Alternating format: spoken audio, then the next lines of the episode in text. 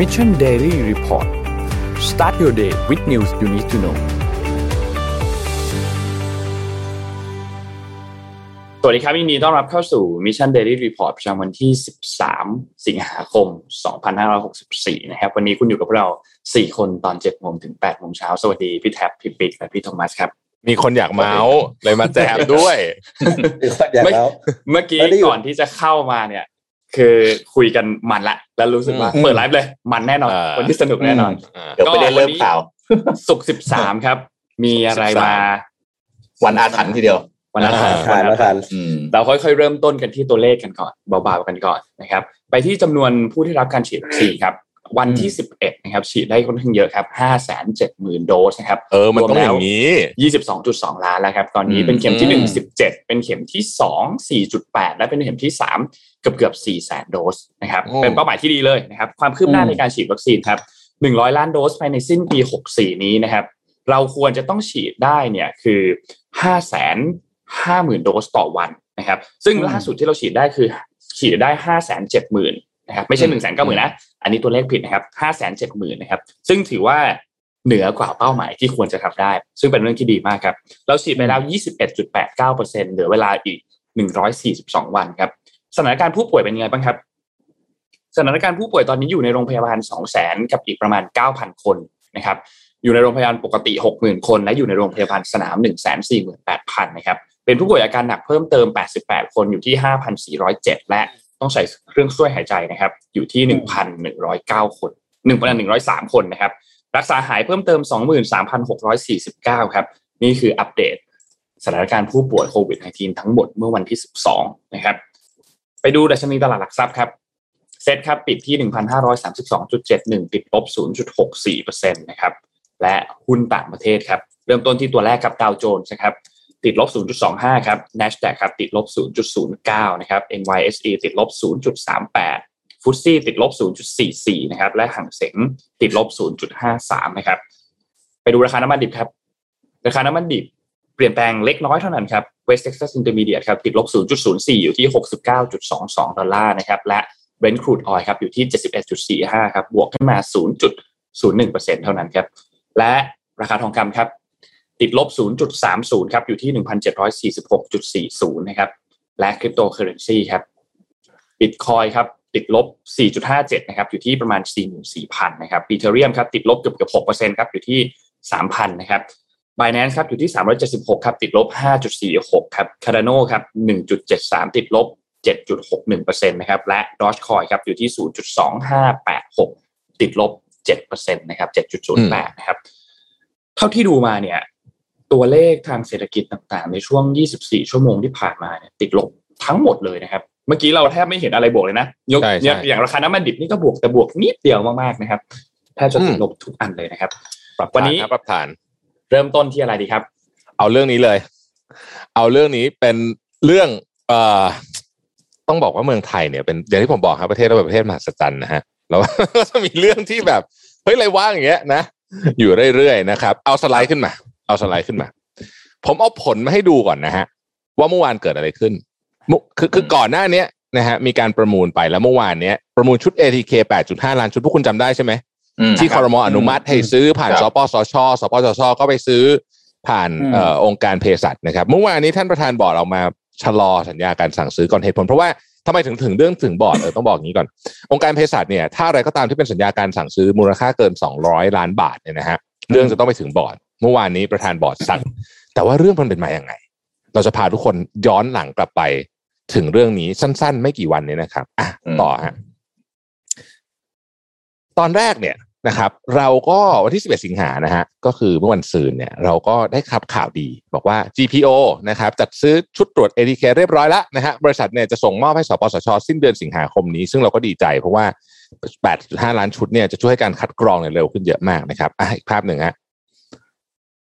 อะนะครับ ก็บริษัทที่จำชื่อบริษัทนี้ไว้นะฮะบริษัทที่ได้เอ่อชนะการประมูลไปนะฮะชื่อบริษัท Ausland Capital จำกัดนะฮะก็เอ่อบอกว่าเนี่ยก็ราคาถูกตามเหมาะสมนะฮะตามงบประมาณได้ประหยัดงบประมาณไป 400 ล้านนะฮะทำให้ชุดตรวจเนี่ยอยู่ประมาณสัก 70 และชุดตรวจยี่ห้อนี้นะฮะที่บริษัทออสแลนด์นำมาเสนอเนี่ยก็ได้รับการมาเอ่อรับรองมาตรฐานจากอย.เรียบร้อยนะครับ ภาพถัดไปฮะ ใน list ของสำนักงานอาหารและยาที่เราไปเอ่อเอาเว็บไซต์ไปดูมาเนี่ยเราก็เห็นว่าบริษัทออสแลนด์แคปปิตอลเอ้ยก็ได้รับการรับรองจริง ๆ นะครับ ชื่อผู้ผลิตของ ATK ชุดนี้คือบริษัท Beijing Lipu Medical Technology จำกัด อืม แล้วไงฮะ ก็จบแล้วใช่ไหมอืมก็ดูปกติดีนะครับอะแต่ก็มีคนตาดีนะอืมไปดูเว็บ US FDA อันนี้มาจากเว็บของ US FDA เองเลยนะครับ ชื่อว่า fda.gov ใครที่อยู่ในวงการยาแล้วก็ผลิตภัณฑ์ที่เกี่ยวข้องกับเครื่องมือแพทย์จะทราบดีว่า FDA ที่โหดที่สุดในโลกนี้ที่ขึ้นชื่อที่สุดเนี่ยคือ US FDA นะอืมนะฮะในนั้นมี report ฉบับหนึ่งที่เขียนว่าขอกลับไปหน้าแรกก่อนเออกลับไปหน้าหนึ่งก่อนครับดามอะ report ฉบับนี้บอกว่ารีปู medical technology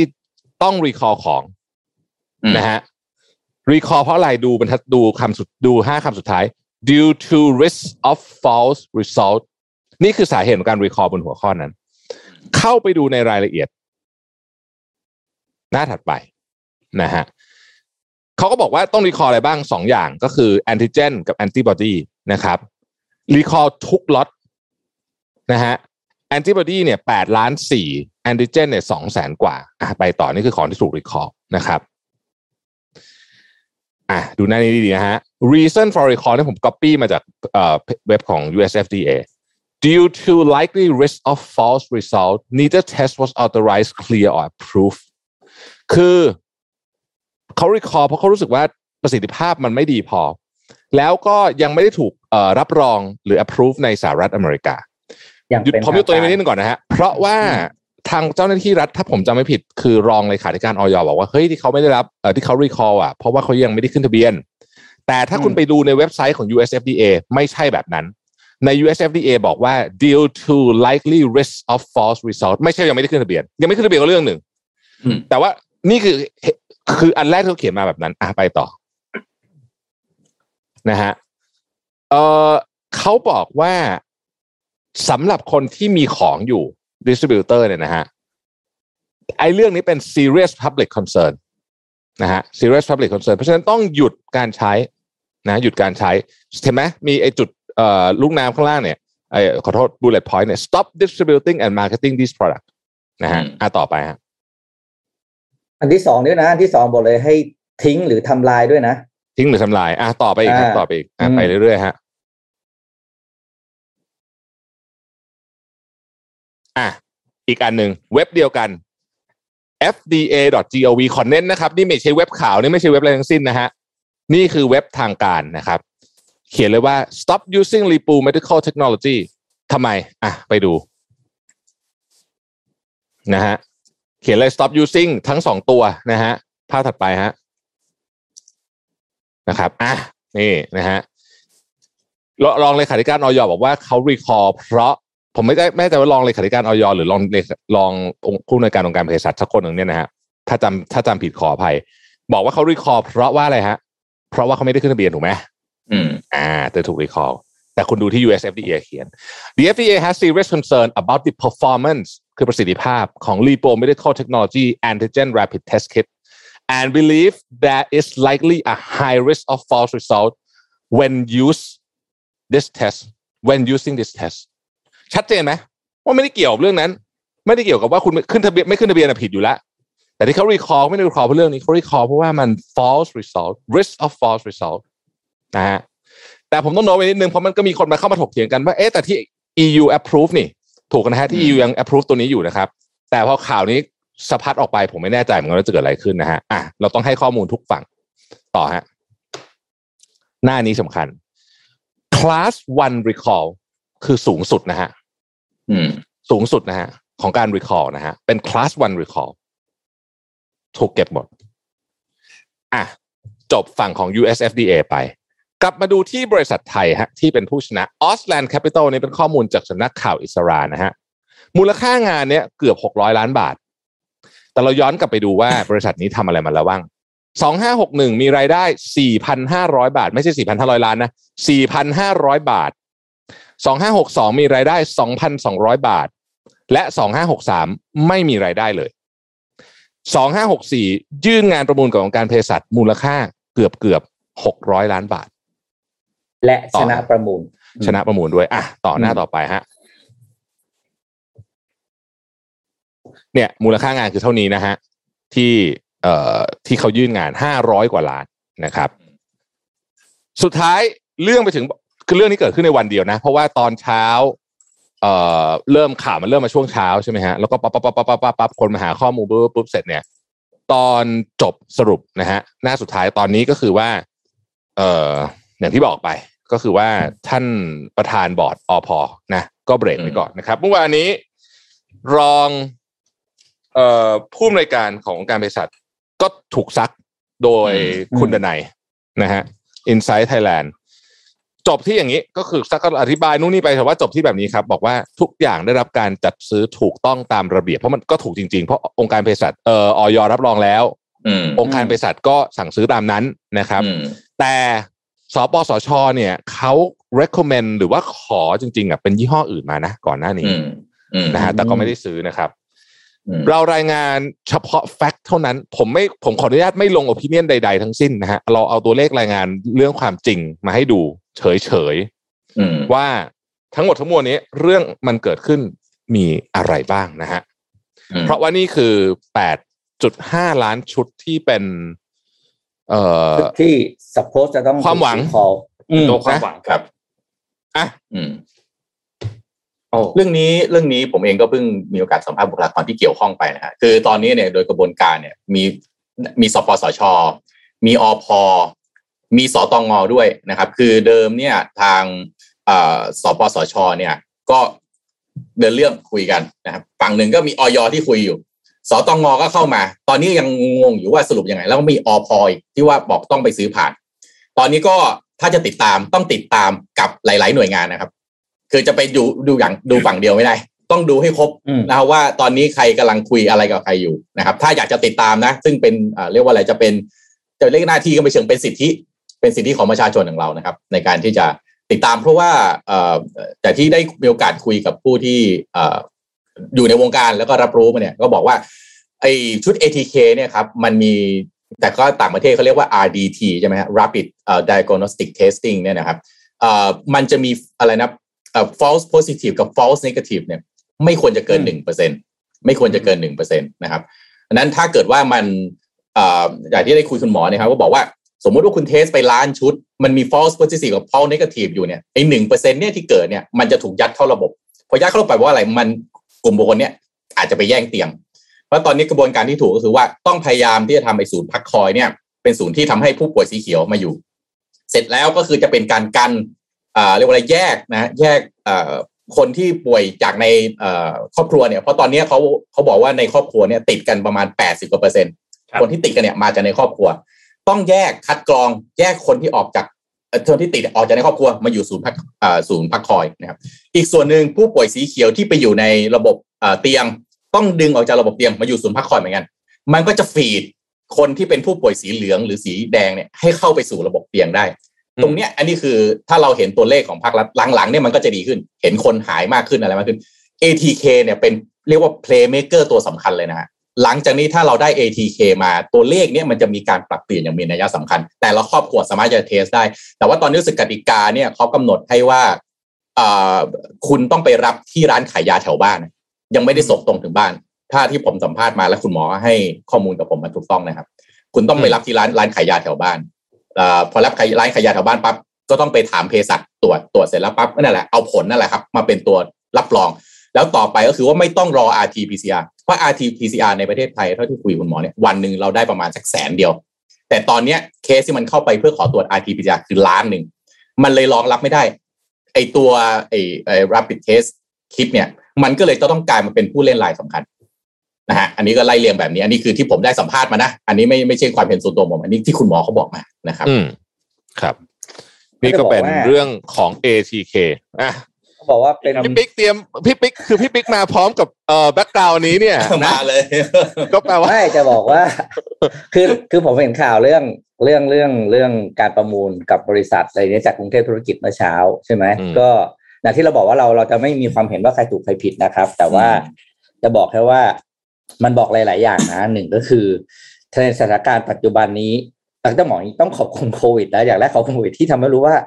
เฮ้ยบ้านเรามีเรื่องราวอะไรที่เราไม่รู้อีกเยอะมาก ตั้งแต่ปัจจุบันยันอดีตที่ผ่านมานะเขาทำงานอะไรกันยังไงอะแต่ตอนนี้โควิดมันจะเป็นเป็นเรื่องที่ทำให้ประชาชนรู้สึกว่า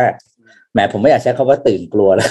ใช้คำว่าตื่นตัว เออตื่นตื่นตัวตื่นตัวตื่นตัวว่าตื่นตัว เราต้องตื่นตัวมากขึ้นในการตามข่าวจริงนะอืม แล้วแบบว่าเฮ้ยเกิดอะไรขึ้นอะไรยังไงใครก็ทำงานคืออย่างน้อยเนี่ย คุณคือผมไม่ได้บอกว่าจะต้องตามข่าวเพื่อจับเพื่อจับผิดว่าเขามีมีทุจริตอะไรหรือเปล่าอย่างเดียวนะ อย่างน้อยเนี่ยเราก็ควรจะรู้ว่าไอ้ของที่ซื้อมาดีๆเนี่ยซื้อมายังไงด้วยอืมคือไม่ใช่ว่าเออคือเราเราเป็นคนที่ ผมว่าจับผิดคือจับถูกแล้วพี่ปิ๊กผมว่าจับผิดถูกแล้ว จับให้ผิดเออจับให้เจอที่ผิดด้วยเออคือไอ้ไอ้ที่ ไอ้ที่ซื้อว่าดีๆ จะได้รู้ว่าเออใช้ก็จะได้สบายใจคือทุกอย่างนั่นแหละ แต่โอ้โหอืมต้องบอกงานนี้นี่คือเขาเรียกว่าหันไปทางไหนนี่เขาเรียกว่าเออมันมันหลายมันหลายกรณีที่ทำให้ที่ทำให้ประชาชนสงสัยนะ ผมใช้คำนี้นะสงสัยแล้วกัน แล้วก็ โอ้โห ไม่รู้ยังจะมีอีกกี่เรื่อง แต่แน่ๆคือขอเรานอนนอนตาไม่หลับเลยอะแต่ละเรื่องที่ที่ได้ได้ยินได้ฟังเนี่ย ขอขอขออีกสักเรื่องได้ไหมต่อต่อเนื่องเออต่อเนื่องมาฮะเอมาอฮะ ATK ก็มีปัญหาใช่ไหมอืมมีอีกเรื่องหนึ่งที่น่ากลัวอืมไม่แพ้กัน ก็คือยาฟาวิพิรามิดอืมนะฮะครับต้องอธิบายอย่างนี้ก่อน ถ้าองค์การเภสัชเนี่ยออกมาบอกว่าไม่ต้องห่วงเขาอะผลิตทัน แต่ยังไม่ใช่ตอนนี้นะ ประมาณตุลานะฮะองค์การเภสัชเนี่ยผลิตอืมที่เอ่อเข้าใจว่าคลองหกเอ่อแล้วก็เอกชนคนอื่นก็ใครถนัดอะไรก็ทำไปคือเขาเอกชนจะขอผลิตด้วยแต่องค์การเภสัชบอกว่ามันระบบมันเซ็ตไว้แล้วนู่นนี่มันก็เอ่อพูดคือคือพูดง่ายๆคือว่าเขาผลิตเองมาตรฐานดีเขาทำอืมเขามีประสบการณ์ต่างๆนานาเหล่านี้นะครับอะอันนั้น เป็น debatable แต่ประเด็นก็คือว่าเมื่อวานนี้เนี่ยมีคนในวงการยาท่านหนึ่งนะครับผมยังไม่ได้ถามว่าผมขออนุญาตท่านได้หรือเปล่า แต่ว่าเป็นข้อมูลที่ส่งมาเป็นกฎหมายแล้วกันอะเล่าเล่าเรื่องแล้วก็ใครส่งมาไม่สำคัญหรอกเพราะเป็นกฎหมายนะฮะคือจริง ๆ เรามีกฎหมายอยู่นะ ในการในกรณีลักษณะแบบเนี้ยที่เป็นฉุกเฉินมากๆ โรคระบาดร้ายแรงเนี่ย เราสามารถนำยาขึ้นมาโดยแทบจะเรียกว่าไม่มีการขึ้นทะเบียนอะขึ้นทะเบียนทีหลังใช้ก่อนอืมนะฮะเราเคยทำแบบนี้ถ้าจำไม่ผิดกับโอเซลทอมีเดียตอนนั้นครับ ซึ่งแต่เขาบอกว่าก็ยังสงสัยเหมือนกันว่าทำไมเราถึง เราถึงไม่นำเข้ายาฟาวิแบบนี้ แบบที่คือเวลาคุณจะขึ้นทะเบียนอะสมมติบริษัทนี้ผลิตแต่คุณต้องขึ้นหนึ่งต่อหนึ่งใช่ไหมครับแต่คือตอนนี้มันมีบริษัทอีกเพียบเลยที่ผลิตยาฟาวิที่เรายังไม่ได้ขึ้นทะเบียนไว้อืมเพราะฉะนั้นเนี่ยมันสามารถเอาเข้ามาก่อนได้นะฮะอืมแล้วก็เขาก็จะเอาเอกสารเรื่องความปลอดภัยมันมีอธิบายละเอียดยาวยิบเลยในนี้แต่ว่าสรุปว่ามันเคยมีการทำมาแล้วในอดีต อันนี้เป็นอีกจุดหนึ่งที่อยากให้ติดตาม เพราะว่ายาฟาวิของเรากำลังจะขาดแคลนอย่างหนักมากจริงๆขาดแล้วแหละ ขาดมากตอนนี้นะฮะ ถ้าใครที่อยู่ในการรักษาก็จะรู้ว่าโอ้โหคุณเบิกพวกนี้ทีหนึ่งนี่เหนื่อยตอนมากนี้ที่ที่ที่น่าที่น่านั่นมากเลยนะครับ ไม่รู้จะใช้คำอธิบายยังไงเลยนะครับอืมมีการไปขอยาฟาวีซ้ำคุณครับพี่ปิ๊กนนท์คือออโทรเข้าไปได้มาแล้วใช่ไหมโทรเข้าไปซ้ำอีกอืมให้ส่งมาซ้ำเสร็จแล้วเอาที่ได้ไปขายในไปขายตลดมืดเออน่ะเห็นไหมเออมีเดาละว่าละ โอ้ไม่น่าเชื่อนะ ขายแพงด้วยนะ ยาฟาวิใช่ในตลาดมืดตอนนี้เนี่ย ราคาหกเจ็ดพันแล้วนะอื้อหืออืมแล้วแล้วเนี่ยฟาวีมันนี่อืมผู้ป่วยที่เป็นเนี่ย กินวันหนึ่งเนี่ย หลักหลักสิบเม็ดนะที่ที่ต้องกินเนี่ยอืมไม่ใช่ไม่ใช่จำนวนน้อยๆทีนี้เมื่อวานนี้เนี่ยคุณอนุทินให้สัมภาษณ์เหมือนกันนะครับ เรื่องเรื่องประเด็นยาฟาวีเนี่ยลองลองฟังเขานิดหนึ่งก็คุณอนุทินบอกว่าตอนนี้รัฐบาลมีนโยบายให้ประชาชนที่ติดเชื้อเข้าถึงยาฟาวิได้อย่างรวดเร็วมากขึ้น ทีนี้ตอนนี้เนี่ยความต้องการของยาเนี่ยอยู่ที่ประมาณหนึ่งล้านเม็ดต่อวันนะครับอืมยามีอยู่ในสต็อกเนี่ยประมาณ 15 ล้านเม็ดและอืมกำลังจะทยอยส่งมอบกำลังทยอยส่งมอบตอนนี้เนี่ยในเดือนสิงหาคมกับเดือนกันยายนเนี่ยจะส่งมอบทั้งหมด 120 ล้านเม็ดเดือนตุลาคมจนถึงเดือนธันวาคม มีแผนจัดหาและส่งมอบอีกเดือนละนะอืม100 ล้านเม็ดนะครับ เพราะฉะนั้นตั้งแต่ตุลา พฤศจิกาธันวาสามเดือนนี้เราจะมีอีกอย่างน้อย 300 ล้านเม็ดถูกไหมนะครับ ต่อไปครับคือเรื่องของการผลิตในประเทศ องค์การเภสัชผลิตได้วันละ 5 ล้านเม็ดได้ได้เดือนละ 5 ล้านเม็ดนะครับอืมสำหรับองค์การเภสัชแล้วก็มีการสั่งพิจารณาให้หยุดยาหยุดการผลิตยาชนิดอื่น ๆ ที่ไม่จำเป็น ซึ่งเราไม่รู้ว่าไม่จำเป็นเนี่ยไม่จำเป็นขนาดไหนนะเขาชี้แจงแค่ว่าไม่จำเป็นนะครับ เพื่อเพิ่มสายการผลิตให้ตัวยาฟาวิเนี่ยให้ได้ 20-30 ล้านเม็ดต่อเดือนนะครับ เพื่อให้ประชาชนมั่นใจว่าจะมียาเพียงพอสำหรับผู้ที่ติดเชื้อโควิดแน่นอน ส่วนเรื่องของการจัดซื้อจัดหาการผลิต เรามีคณะกรรมการบูรณาการทำงานอย่างเป็นระบบ ในส่วนภูมิภาคเราจัดส่งยาให้ทุก ๆ 2-3 วัน มีสำรองในระดับจังหวัดและเขตสุขภาพ ขอเพิ่มได้ตลอดที่ผ่านมายังไม่พบปัญหายาขาดยังอุ๊ยไม่พบปัญหายาขาดนะครับ นี่คืพูอดเป็นเล่นนะอนุทินพูดนะ ทุกอย่างยังคงเป็นไปตามแผน นี่คือสิ่งที่คุณอนุทินให้สัมภาษณ์เมื่อวันที่ 12 สิงหาคมที่ผ่านมาครับ เนี่ยผมว่าปัญหามันอยู่ตรงเนี้ย คือผู้ใหญ่ไม่เห็นไม่เห็นหรือไม่ได้ไม่ได้รับข่าวสารจากหน้างานก็ไม่รู้เพราะว่าเพื่อนผมที่รันลงอยู่ในโรงพยาบาลทุกคนพูดตรงกันหมดว่าเฮ้ยมันมันขาดมาก ไม่ใช่แค่ขาดอืมแบบนั้นนะขาดมาก แล้วที่น่าสนใจกว่านั้นก็คือว่ากว่าจะเริ่มผลิตได้แบบเต็มกำลังที่องค์การเภสัชวางแผนไว้เนี่ยคือเดือนตุลานะครับอืมแต่นี่เพิ่งนี่อีก45วันถึงจะถึง1ตุลานะฮะ45วันเนี่ย คนเสียชีวิตได้คือ ถ้ามียาพอเนี่ย มันอาจจะช่วยคนได้หลายร้อยหลายพันคนนะอืม อืมอันนี้คือประเด็นของผม คือผมเข้าใจว่าวันหนึ่งอะมันจะผลิตพอแล้วก็เหลือเฟือด้วย แต่มันยังไม่ใช่วันนี้ไง เพราะฉะนั้นเราลองพิจารณาออปชันอื่น ดีไหมนะฮะอืมผมว่าประเด็นนี้เป็นประเด็นที่น่าสนใจ นี่ทุกท่านครับ เพลินวันนี้เนี่ย เราไม่มีสนทนาหาธรรมตอนกลางคืนนะฮะเพราะว่าครับติดภารกิจกันหมดเลย แต่พี่ปิ๊กอยู่กับเราวันนี้เพราะฉะนั้นข่าววันนี้ก็เลยเมื่อเพิ่งคิดกันเมื่อกี้ว่า ก็จะเป็นกึ่งๆแล้วกันนะ สนทนาหาธรรมกึ่งๆมีน้องนนท์ด้วยนะฮะครับแล้วก็จะอ่านข่าวไปแล้วก็แซะชาวบ้านไม่ใช่ล้อเล่นล้อเล่นวิพากษ์วิจารณ์วิพากษ์วิจารณ์ครับผมครับผมนะฮะนี่เรื่องอ่าเรื่องเรื่องของข้อมูลเนี่ยอย่างที่คุณอนุทินพูดว่าที่ผ่านมายังไม่พบปัญหายาขาดเนี่ยโอเคเรามองได้สองมุมเนาะว่าว่าว่าเขาพูดจริง ๆ เขาไม่พบปัญหายาขาดจริงๆกับเขาเห็นว่ามีปัญหายาขาดแต่เขาต้องพูดแบบนี้ออกไปก่อน ทีนี้อืมพอเป็นแบบนี้เนี่ยมันทำให้เราเห็นปัญหาอันหนึ่งว่า ข้อมูลที่ทาง คนที่อยู่ตรงพื้นที่ตรงนั้นน่ะ ได้รับข้อมูลตรงนั้น กับข้อมูลของกลุ่มผู้ที่เป็นผู้บริหารข้างบนเนี่ย ได้รับข้อมูลคนละชุดกันเนาะโดยสิ้นเชิงนะแบบมันโดยโดยสิ้นเชิงจริงๆ ก่อนหน้านี้โดยสิ้นเชิเคงยไปไปไปไปฟังสัมภาษณ์รวมถึงฟังใน Clubhouse ที่มีคุณหมอเข้ามาพูดคุย แล้วก็มีบางบางบาง session ที่มีคนจากรัฐบาลเข้ามาพูดคุยเนี่ย จะเห็นว่าข้อมูลแต่ละชุดมันแตกต่างกันเยอะมาก อันนี้ไม่ได้พูดถึงแค่เรื่องยาอย่างเดียวนะ เรื่องวัคซีนโอเคเรื่องหนึ่ง เรื่องอุปกรณ์ทางด้านการแพทย์เนี่ย ก็เป็นเรื่องที่แบบโอ้โหทำไมข้อมูลถึงแตกต่างกันมากขนาดนี้ แล้วทีนี้พอจะเขาทางฝั่งของรัฐบาลตอนที่ให้ที่ที่ให้สัมภาษณ์ใน Clubhouse ตอนนั้นเนี่ยเขาก็บอกว่าให้บอกชื่อโรงพยาบาลมา ไม่ต้องบอกชื่อแพทย์ชื่อพยาบาลก็ได้อืมบอกชื่อโรงพยาบาลมา เขาจะได้ไปตรวจสอบให้ว่าโรงพยาบาลไหนที่ขาดอุปกรณ์ ทีนี้บุคลากรทางแพทย์ที่อยู่ที่โรงพยาบาลตรงนั้น ก็อึดอัดเพราะว่าก่อนหน้านี้เนี่ยมีข่าวว่าพอไปฟ้องว่าที่โรงพยาบาลสมมติโรงพยาบาล A เนี่ยมีอุปกรณ์ไม่เพียงพอ ผู้บริหารก็โดนอะไรบางอย่าง ตัวพนักงานตัวแพทย์เองก็โดนอะไรบางอย่าง ก็ทำให้เขาก็ยิ่งไม่กล้าพูดเข้าไปอีก อันเนี้ยอาจจะเป็นอีกหนึ่งปัญหาที่กำลังเกิดขึ้นอยู่นะตอนนี้ คือคือผมเรียนอย่างนี้ครับมันเคยมีคำพูดคำหนึ่งที่ผมคิดว่ามันจริงมากเลยเขาบอกว่า leaders are surrounded by walls mirrors and liars มันแปลว่าอะไรรู้ไหมอืมมันแปลว่า มันจะมีคนปิดกั้นข่าวสารไม่ให้ข่าวจริง ๆ มาถึงคุณอืมเอ่อ walls เอ่อ wall นั่นคือ walls mirror กระจกใช่ป่ะกระจกนี่คือสะท้อนอีโก้ของตัวเอง ผมไม่ได้พูดถึงใครนะ แต่ผมนี่พูดกำลังพูดถึงโค้ดอันนี้ แล้วก็ liars ก็คือนี่แหละ ไอ้พวกพวกเพชรทูนนะพวกเพชรทูนเพชรทูนพวกเพชรทูนไม่อยากให้นายได้ยินข่าวร้ายเดี๋ยวกูซวยเอางี้เอาข่าวดีไปเออเป็นเพชรทูนซึ่งเอออืมนี่คือสาเหตุว่าทำไมเราถึงได้ยินคำว่า เตียงพอ อืมอืมอืมอุปกรณ์อะไรพอทุกอย่างแต่แต่ก่อนผมพอผมแต่ผมเชื่อนะผมรับประกันว่าวัคซีนพอ ผู้ใหญ่รู้อยู่แล้วว่าอะไรขาด ผมรับประกัน แต่ว่าต้องมาดูแรงจูงใจว่าทำไมถึง ไอ้ไม่ได้ชี้ประเด็นแปลว่าเรื่องขาด อาจจะกังวลเรื่องของการแตกตื่นไหมหรือยังไง แต่ผมรับประกันว่าต้องรู้อะ ไม่รู้ประหลาดมากเกินไป เพราะข่าวมันอืมอืมมันมาได้ทุกช่องประหลดเนไปทางที่จะไม่รู้ใช่อ่าอืมแต่ต้องดูแรงจูงใจว่าเพราะอะไร นี่ในในไหนอยู่ที่เรื่องนี้ผมผมมีตัวเลขใหม่แล้วก็ข้อมูล จะเรียกว่าใหม่ก็ไม่เชิงเป็นมุมมองนะจากคุณหมอมนูนลีชเวงวงศ์อันนี้ผมแบบอืมแหมติดตามท่านตลอดเพราะว่าท่านแบบอ่า พูดอะไรไม่ค่อยต้องเกรงใจใครนะครับ แล้วตัวเลขก็อืมเรียกว่าน่าสนใจ คือเมื่อวานนี้คุณหมอโพสต์เนี่ยนะฮะร้อยวันอันตรายนะ ผมอาจจะสรุปคร่าวๆจากที่คุณหมอเอามาคุย แล้วก็เกือบทุกสื่อนะฮะเอาเรื่องนี้เนี่ยไปตีประเด็นนะครับ คือร้อยวันข้างหน้าเนี่ยตัวตัวเลขผู้ติดเชื้อที่แท้จริงของประเทศไทยนะฮะอาจจะเพิ่มขึ้นเป็น35ล้านคน ที่แท้จริงของคุณหมอแปลว่าอะไร คือคุณหมอบอกว่าประเทศไทยตัวเลขผู้ติดเชื้อที่แท้จริงต้องคูณ8ถ้าจำได้วันนั้นที่ผมมาพูดเนี่ยคุณหมอบอกว่าอินเดียคูณ28 อเมริกาคูณ4ไทยคูณอ่า8เพราะฉะนั้นต่อวันของเราเนี่ยที่บอก20,000จริงๆควรจะเป็นแสนหกอืมแล้วรวมๆมันคือเอาคูณอืมแปดเข้าไปเลยอะอ่าเบสออนระบบสาธารณสุขของเรา เพราะฉะนั้นคุณหมอบอกว่าอีกร้อยวันข้างหน้าฮะร้อยวันอันตราย ตัวเลขที่แท้จริงน่าจะเป็นสามสิบห้าล้านคน แล้วก็จะมีคนไทยเสียชีวิตเพิ่มขึ้นขออภัยนี่จากข้อมูลคุณหมอนะฮะอาจคิดว่าคุณหมอคงไม่ได้ต้องการให้แตกตื่นต้องการให้เราระวัง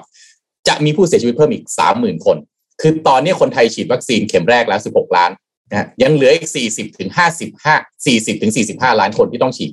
วิธีเดียวที่จะลดจำนวนผู้ป่วยหนักเข้าในโรงพยาบาล คือต้องเร่งฉีดให้เร็วที่สุดในร้อยวันข้างหน้า ไม่ใช่รอถึงปลายปีนี้หรือต้นปีหน้า คือต้องปูพรมอีก 40ถึง45 ล้านคนเนี่ยให้ได้วันละ5 0 0แสนทุกวันนะครับอืมเอาเข็มแรกทุกคนไปก่อน เมื่อได้เข็มแรกไปแล้ว เดี๋ยวเข็ม2ค่อยตามมาทีหลังนะครับ เพราะว่าคุณหมอก็เบสจากข้อมูลของ a s t r a z เซ e c a เนี่ยเขาบอกว่าแค่เข็มแรกก็ป้องกันการเสียชีวิตจากการเอ่อ ติดเชื้อสายพันธุ์เดลต้าได้ 87%อัลฟาได้ 90%นะครับ ปัญหาตอนนี้ที่เราเจอจากนี่ยังเบสออนคุณหมออยู่นะฮะคุณหมอบอกว่าการขาดแคลนวัคซีนอย่างหนักนะครับ คุณหมอเลยเสนอว่าให้รัฐบาลไทยไปเจราจาต่อรองกับ a s t r a z เซ e c a ให้ส่งมอบวัคซีนที่จองล่วงหน้าให้กับไทยเร็วขึ้นนะครับแล้วเสนอแบบนี้ด้วย ขอเสนอให้นายกรัฐมนตรีใช้อำนาจตามพรบความมั่นคงด้านวัคซีน งดการส่งออกวัคซีนที่ผลิตที่สยามไบโอไซนซ์ให้ประเทศอื่นเป็นการชั่วคราว เพราะว่าสยามไบโอไซนซ์เนี่ยมีกำลังการผลิตเนี่ยสิบถึงสิบห้าล้านโดส ถ้าใช้อำนาจตามพรบนะฮะงดการส่งออกจะทำให้ไทยมีวัคซีนอีก 30ถึง45 ล้านโดสในช่วง4ในช่วง 3 เดือนข้างหน้าทำแบบนี้จะทำให้เราลดจำนวนผู้ป่วยเข้านอนในโรงพยาบาล แล้วลดจำนวนผู้เสียชีวิตได้มากกว่าร้อยละ80 นะครับ เพราะว่าการลดการฉีดเนี่ยไม่ได้ลดการจำนวนผู้ติดเชื้อ แต่การดำเนินการเช่นเนี้ยมันจะช่วยทำให้อัตราผู้ป่วยหนักและเสียชีวิตมีโอกาสลดลงนะครับ ร้อยวันอันตรายก็อยากให้ทุกท่าน รับทราบตัวเลขนี้เอาไว้แล้วก็มุมมองครับจากคุณหมอมนูนอืมนะครับอืมแต่ถ้าทำแบบนั้นนี่ เออจะมันจะไม่เราจะประเทศอื่นเราจะโดนต่อว่าจากประเทศอื่น ด้วยหรือเปล่า เออเนี่ยแหละคืออันเนี้ยผมว่าเป็นความท้าทายเป็นความท้าทายต้อง weight หนักเหมือนกันนะ เพราะว่าอืมความสัมพันธ์กับประเทศอื่นที่เขารอวัคซีนจากเราอยู่เหมือนกันเนี่ยใช่ผมว่ามันอาจจะบานปลายได้นะแล้วประเทศอืมประเทศที่รอวัคซีนจากสยามไบโอไซเอนซ์อยู่เนี่ย ก็ล้วนแล้วแต่เป็นประเทศที่อยู่ใกล้ๆเราทั้งนั้นเลยอะครับต้องขอใช้คำว่าเป็นมิตรประเทศ ผมเชื่อว่าคุณหมอมนูญเสนออันนี้มา เพราะว่าคุณหมอไม่เห็นว่ารัฐบาลจะเอาวัคซีนทางเลือกอื่นเข้ามาแล้ว อืมอืมอะแต่คุณอนุทินเขาสั่งวัคซีนเพิ่มของไฟเซอร์อ่าเป็นสามเท่าไหร่นะสามสิบครับ สั่ง30เพิ่มอืมสั่งเพิ่มอีกสิบล้านรวมแล้วเนี่ยก็คือสามสิบล้านโดส คาดว่าน่าจะส่งมอบได้ภายในสิ้นปีนี้ด้วยคือสิ้นปีนั่นแหละ64เยนั่นแหละครับนี่เลยคือประเด็นของคุณหมอมนูนไงมาสิ้นปีคือไม่ทัน เพราะตอนนี้เดลต้ามันหนักก็อืมไม่รู้จะตัดสินยังไงเหมือนกัน คือใช่หยิกเล็บก็เจ็บเนื้อ ถ้าคุณกักวัคซีนไว้ในประเทศ เพื่อนบ้านก็ไม่ได้ อาจจะมีปัญหากับแอสตราเซเนกาด้วยหรือเปล่า ในอนาคตใครจะอยากมาทำธุรกิจกับเราไหมอีกแง่หนึ่งถ้าไม่เอาวัคซีนมา แล้วคนไทยอีก 40 45 ล้านคนที่รอฉีดอยู่ เข็มแรกจะทำยังไง โอ้อันนี้เป็น executive decision เลยนะอืมอืมคือมันเป็น decision ที่ยากจริง ตอนนี้นี่คืออมผมผม ถ้าผมเป็นคนตัดสินใจนี่ผมต้องอื้อหือต้องกินยาแก้ยากไขทุกยากจริงคือันนนี้ยากจริง คือทั้งสองทางนี่มันมันผลดีผลเสียนี่มันโอ้โหอ่าดูเดือดมีผลกระททั้งคู่นะทั้งคู่ฮะเอ่อทางหนึ่งก็เป็นชีวิตประชาชนครับอืมใช่ไหม ซึ่งก็ก็ก็จะต้อง save คนได้เยอะเลย แต่อีกทางหนึ่งเนี่ยอืมหมายถึงว่าเราก็จะกลายเป็นเหมือน เออเป็นตัวร้ายใช้คำอะไรดีอะกลายๆนะอืมเออ เป็นผู้ร้ายเพราะว่ามันก็หมายถึงประชาชนของประเทศอื่นใช่อืมที่เขา save ไม่ได้ด้วยนะโอ้โหมันอืมอันนี้มัน โอ้มีมีใช่มีอะไรซับซ้อนเยอะผมผมผมผมพาไปตัดบรรยากาศนิดนึงสักหน่อยไหมอะไรครับก่อนจะกลับมาคุยแล้วพี่ปิ๊กอยู่ได้ถึงกี่โมงนะฮะแล้วอยู่ไปจนคุณสั่งให้ผมไปอะผมก็ไปอ่าโอเคไม่ได้เดี๋ยวไปคุยเม้าท์กันต่อยาวช่วงหลังแปดโมง ผมพาไปที่อัฟกานิสถานนิดนึงครับสถานการณ์ไม่ดีเลยนะฮะตอนนี้ที่อืมอัฟกานิสถานนะครับ แต่ว่าเราจะมาค่อยๆไล่ให้ฟังว่าเกิดอะไรขึ้นที่อัฟกานิสถานนะฮะคืออัฟกานิสถานเนี่ยเอิ่มไปเร็วๆนะครับ ก็คือว่าเออมันมันเริ่มต้นก็คือว่าอัฟกานิสถานสงครามเนี่ยยี่สิบปีสี่สี่ประธานาธิบดีนะฮะแล้วก็มีความพยายามตั้งแต่สมัยของจริงๆมีตั้งแต่สมัยโอบามาแหละที่จะถอนนะฮะแต่ก็ถอนเริ่มถอนจริงๆแล้วนะฮะไปเรื่อยๆเลยนะครับสสไลด์นะฮะทีนี้เนี่ยเอ่อ พอถอนปุ๊บนะฮะกลุ่มตาลิบันซึ่งต้องบอกว่ามีความเข้มแข็งมากเนี่ยนะฮะครับก็ค่อยๆ ไล่ยึดเมือง สิ่งที่เขาเป็นห่วงเวลาตาลิบันก็ก็อาจจะกลับเข้ามาปกครองอัฟกานิสถานเนี่ยคือสิทธิสตรีนะฮะอืมอย่างที่เราทราบกันดีนะฮะว่าเอ่อ กฎที่ตาลิบันใช้ในการปกครองประชาชนเนี่ยมันดูเดือดมาก เช่นอืมเด็กอายุเกินสิบขวบห้ามไปโรงเรียนอะไรเงี้ยเด็กผู้หญิงอืมอะไรแบบนี้เป็นต้นอืมนะครับ ตอนนี้เมืองใหญ่ ๆ หลายเมืองเนี่ยเริ่มถูกปิดล้อมโดยตาลิบันแล้วนะครับ แล้วก็มีการประมาณการว่ามีคนสักประมาณพันเจ็ดร้อยคนเนี่ยเสียชีวิตจากฝีมือของตาลิบันนะฮะเขาบอกว่าตอนนี้เนี่ยดูเหมือนว่าตาลิบันเนี่ยจะไม่มีทีท่าว่าต้องการจะทำข้อตกลงอะไรเลยกับรัฐบาลว่างั้นเถอะก็คือฉันจะบุกอย่างเดียวเนี่ยนะครับ เอ่อตอนนี้เนี่ยเป้าหมายของรัฐบาลเนี่ยนะครับ ก็คือต้องการปกป้องกรุงคาบู แล้วก็เมืองใหญ่ ๆ อีกสิบเมืองให้ได้ เช่นกันดาฮาอะไรพวกนี้เนี่ยนะฮะแต่ว่าถ้าเกิดยังเป็นแบบนี้อยู่เนี่ยนะฮะมีคนคาดการณ์ไว้ว่า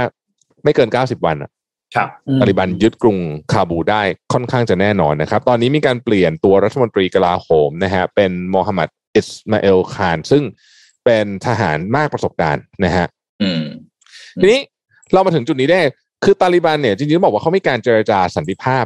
นะในปี 2020 นะฮะกับฝั่งสหรัฐกับฝั่งอะไรอย่างเงี้ยบอกว่าจะไม่ไม่ให้ตาลิบันเป็นพื้นที่ไม่ให้อัฟกานิสถานเป็นพื้นที่สำหรับกลุ่มก่อการร้ายอีกต่อไปครับนะครับแต่ก็อย่างที่เห็นนะฮะพอสหรัฐถอนไปปุ๊บเนี่ยนะฮะ เอ่อก็เกิดการเอ่อสู้รบขึ้นทันทีอืมนะครับ อธิบายสมรภูมิสู้รบในอัฟกานิสถานนี้ว่าทำไมประเทศไหนไปก็ไม่เคยชนะ รัสเซียเคยไป นู่นนี่เคยไปไม่เคยชนะ เพราะว่าอัฟกานิสถานเนี่ย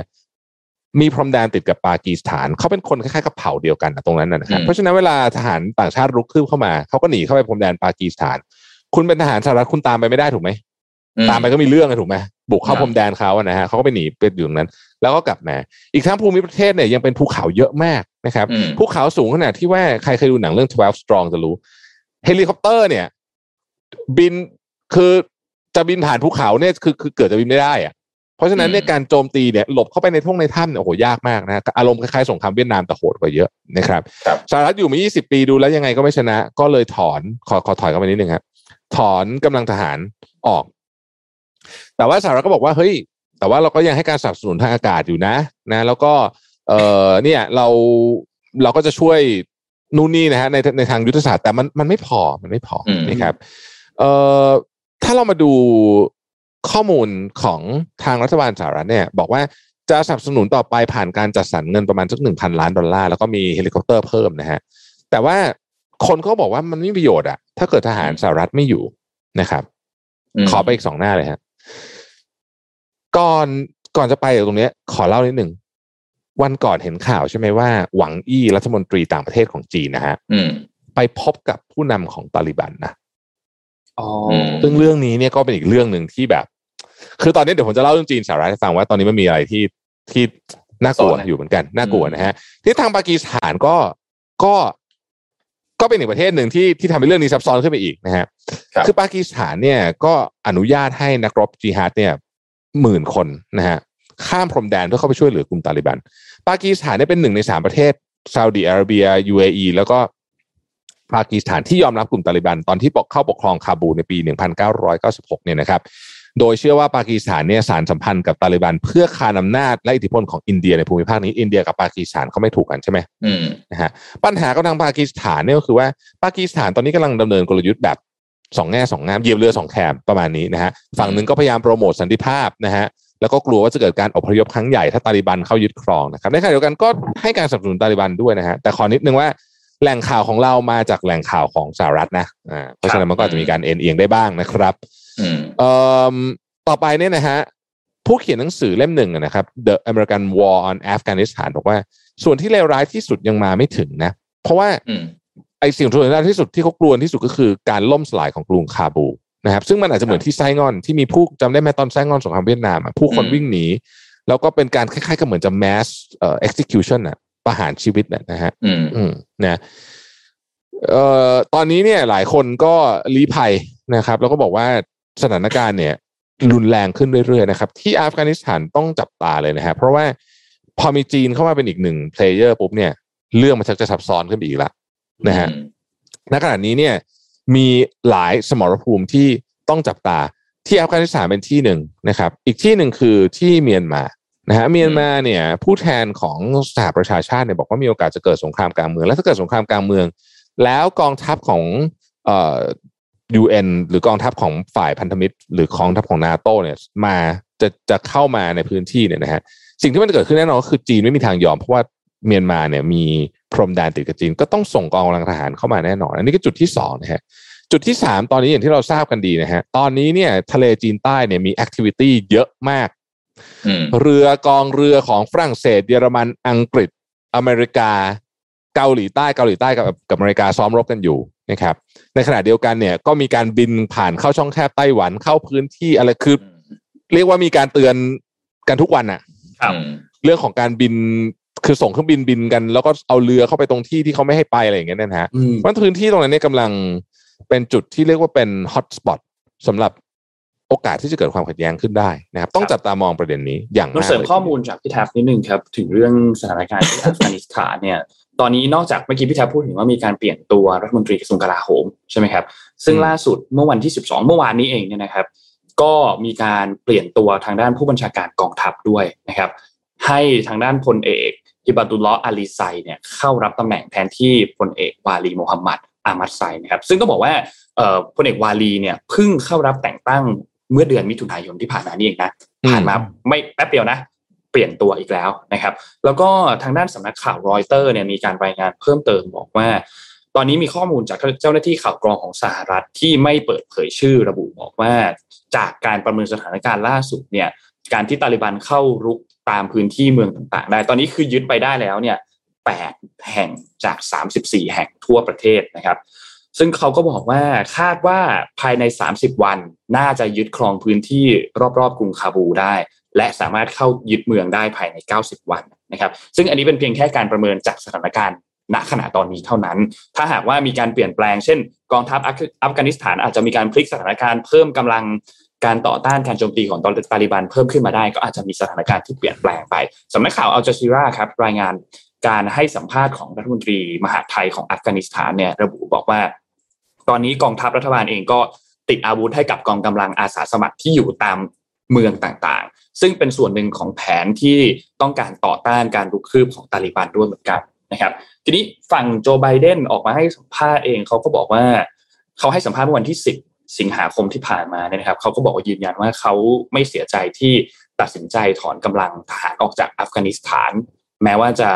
มีการรุกคืบ 8 แห่งในจาก 34 แห่งทั่วประเทศภายในเวลา 5 วันเนี่ยนะครับ อันนี้ก็เป็นท่าทีของจาก ฝั่งสหรัฐนะครับ ก็อืมอย่างที่พูดครับต้องรอติดแหม่ตามดูข่าวต่างประเทศตอนนี้ฮอตมากเลยครับตาลิบันนี่เขาไล่ยึดวันละเมืองเลยนะฮะถ้าติดตามข่าวอืมดุมากเลยนะฮะวันละเมืองคือรับคือการนตินี้ดติดตามข่าวต่างประเทศนี่ก็จำเป็นนะครับ เพราะอะไรสมัยนี้นะฮะคุณแท็บปิ๊กนนท์การลงทุนเนี่ยถ้าจำข่าวได้นะ คนไทยเราต้องออกไปลงทุนต่างประเทศสูงสุดในรอบสิบปีนะฮะสิบเท่าอืมนะครับสูงสุดนะครับเพราะฉะนั้นการลงทุนในสมัยนี้เปลี่ยนไปด้วย ก็เลยอยากชวนมาดูเรื่องนี้ฮะ การลงทุนในกองทุนต่างๆ นะครับ คือโอ้โห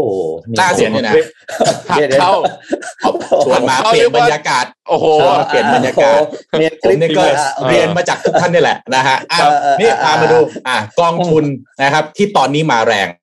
เพราะว่ามันเรื่องของการอะไรอุปโภคบริโภคมันเริ่มกลับมา ก็คือกองทุนที่ขึ้นอันดับหนึ่งเลยนะ KT Mining นะฮะอันเนี้ยเน้นลงทุนในอะไรฮะหุ้นโลหะเหมืองแร่ไม่ประหลาดใจครับตอนเนี้ยอืมหลาย ๆ อย่างมันกลับมาทองแดงคอมมอดิตี้ ถูกต้องใช่มันก็เลยต้องกลับมานะก็เลยจัดเป็นหุ้นกลุ่มวัฏจักรนะที่สามารถเติบโตได้ดีหลังเศรษฐกิจฟื้นตัวนะครับ แล้วก็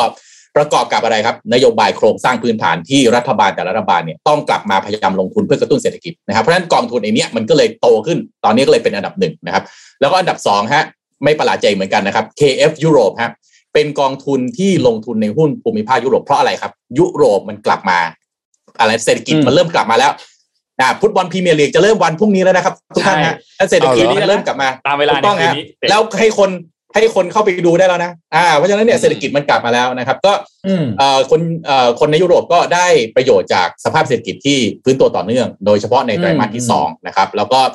แต่ว่าก็ยังมีความเสี่ยงนะฮะไวรัสสายพันธุ์เดลต้าก็จะดูมีความรุนแรงมากขึ้นนะครับ แต่ว่าก็ยัง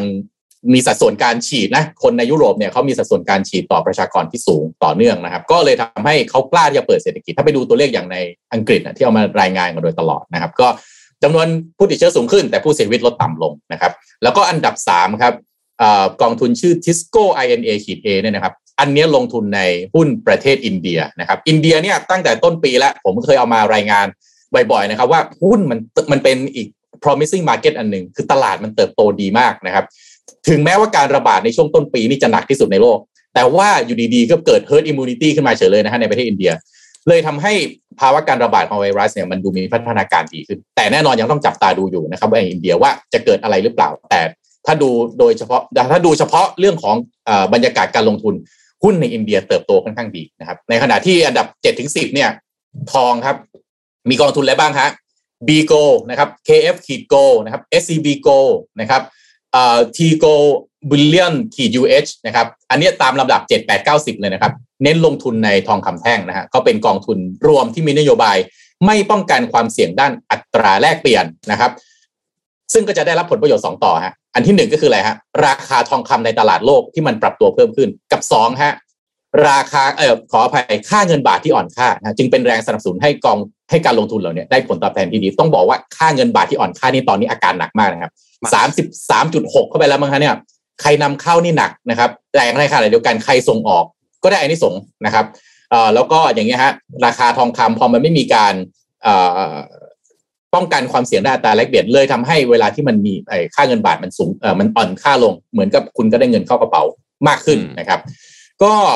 ก็ต้องแต่ยังไงก็ต้องระวังนะฮะทองคำเนี่ยอาจจะยังผันผวนแล้วก็มีโอกาสลงทุนได้อยู่ในระยะสั้นนะฮะแต่ว่าระยะกลางถึงยาวเนี่ย ทองคำยังมีแรงกดดันนะฮะจากค่าเงินสหรัฐที่มีแนวโน้มแข็งค่าขึ้นนะครับแล้วก็ความเสี่ยงจากการชะลอการกระตุ้นเศรษฐกิจของธนาคารกลางสหรัฐนะครับ นอกจากนี้ก็สินทรัพย์ทางเลือกในปัจจุบันก็มีหลากหลายมากขึ้นนะฮะก็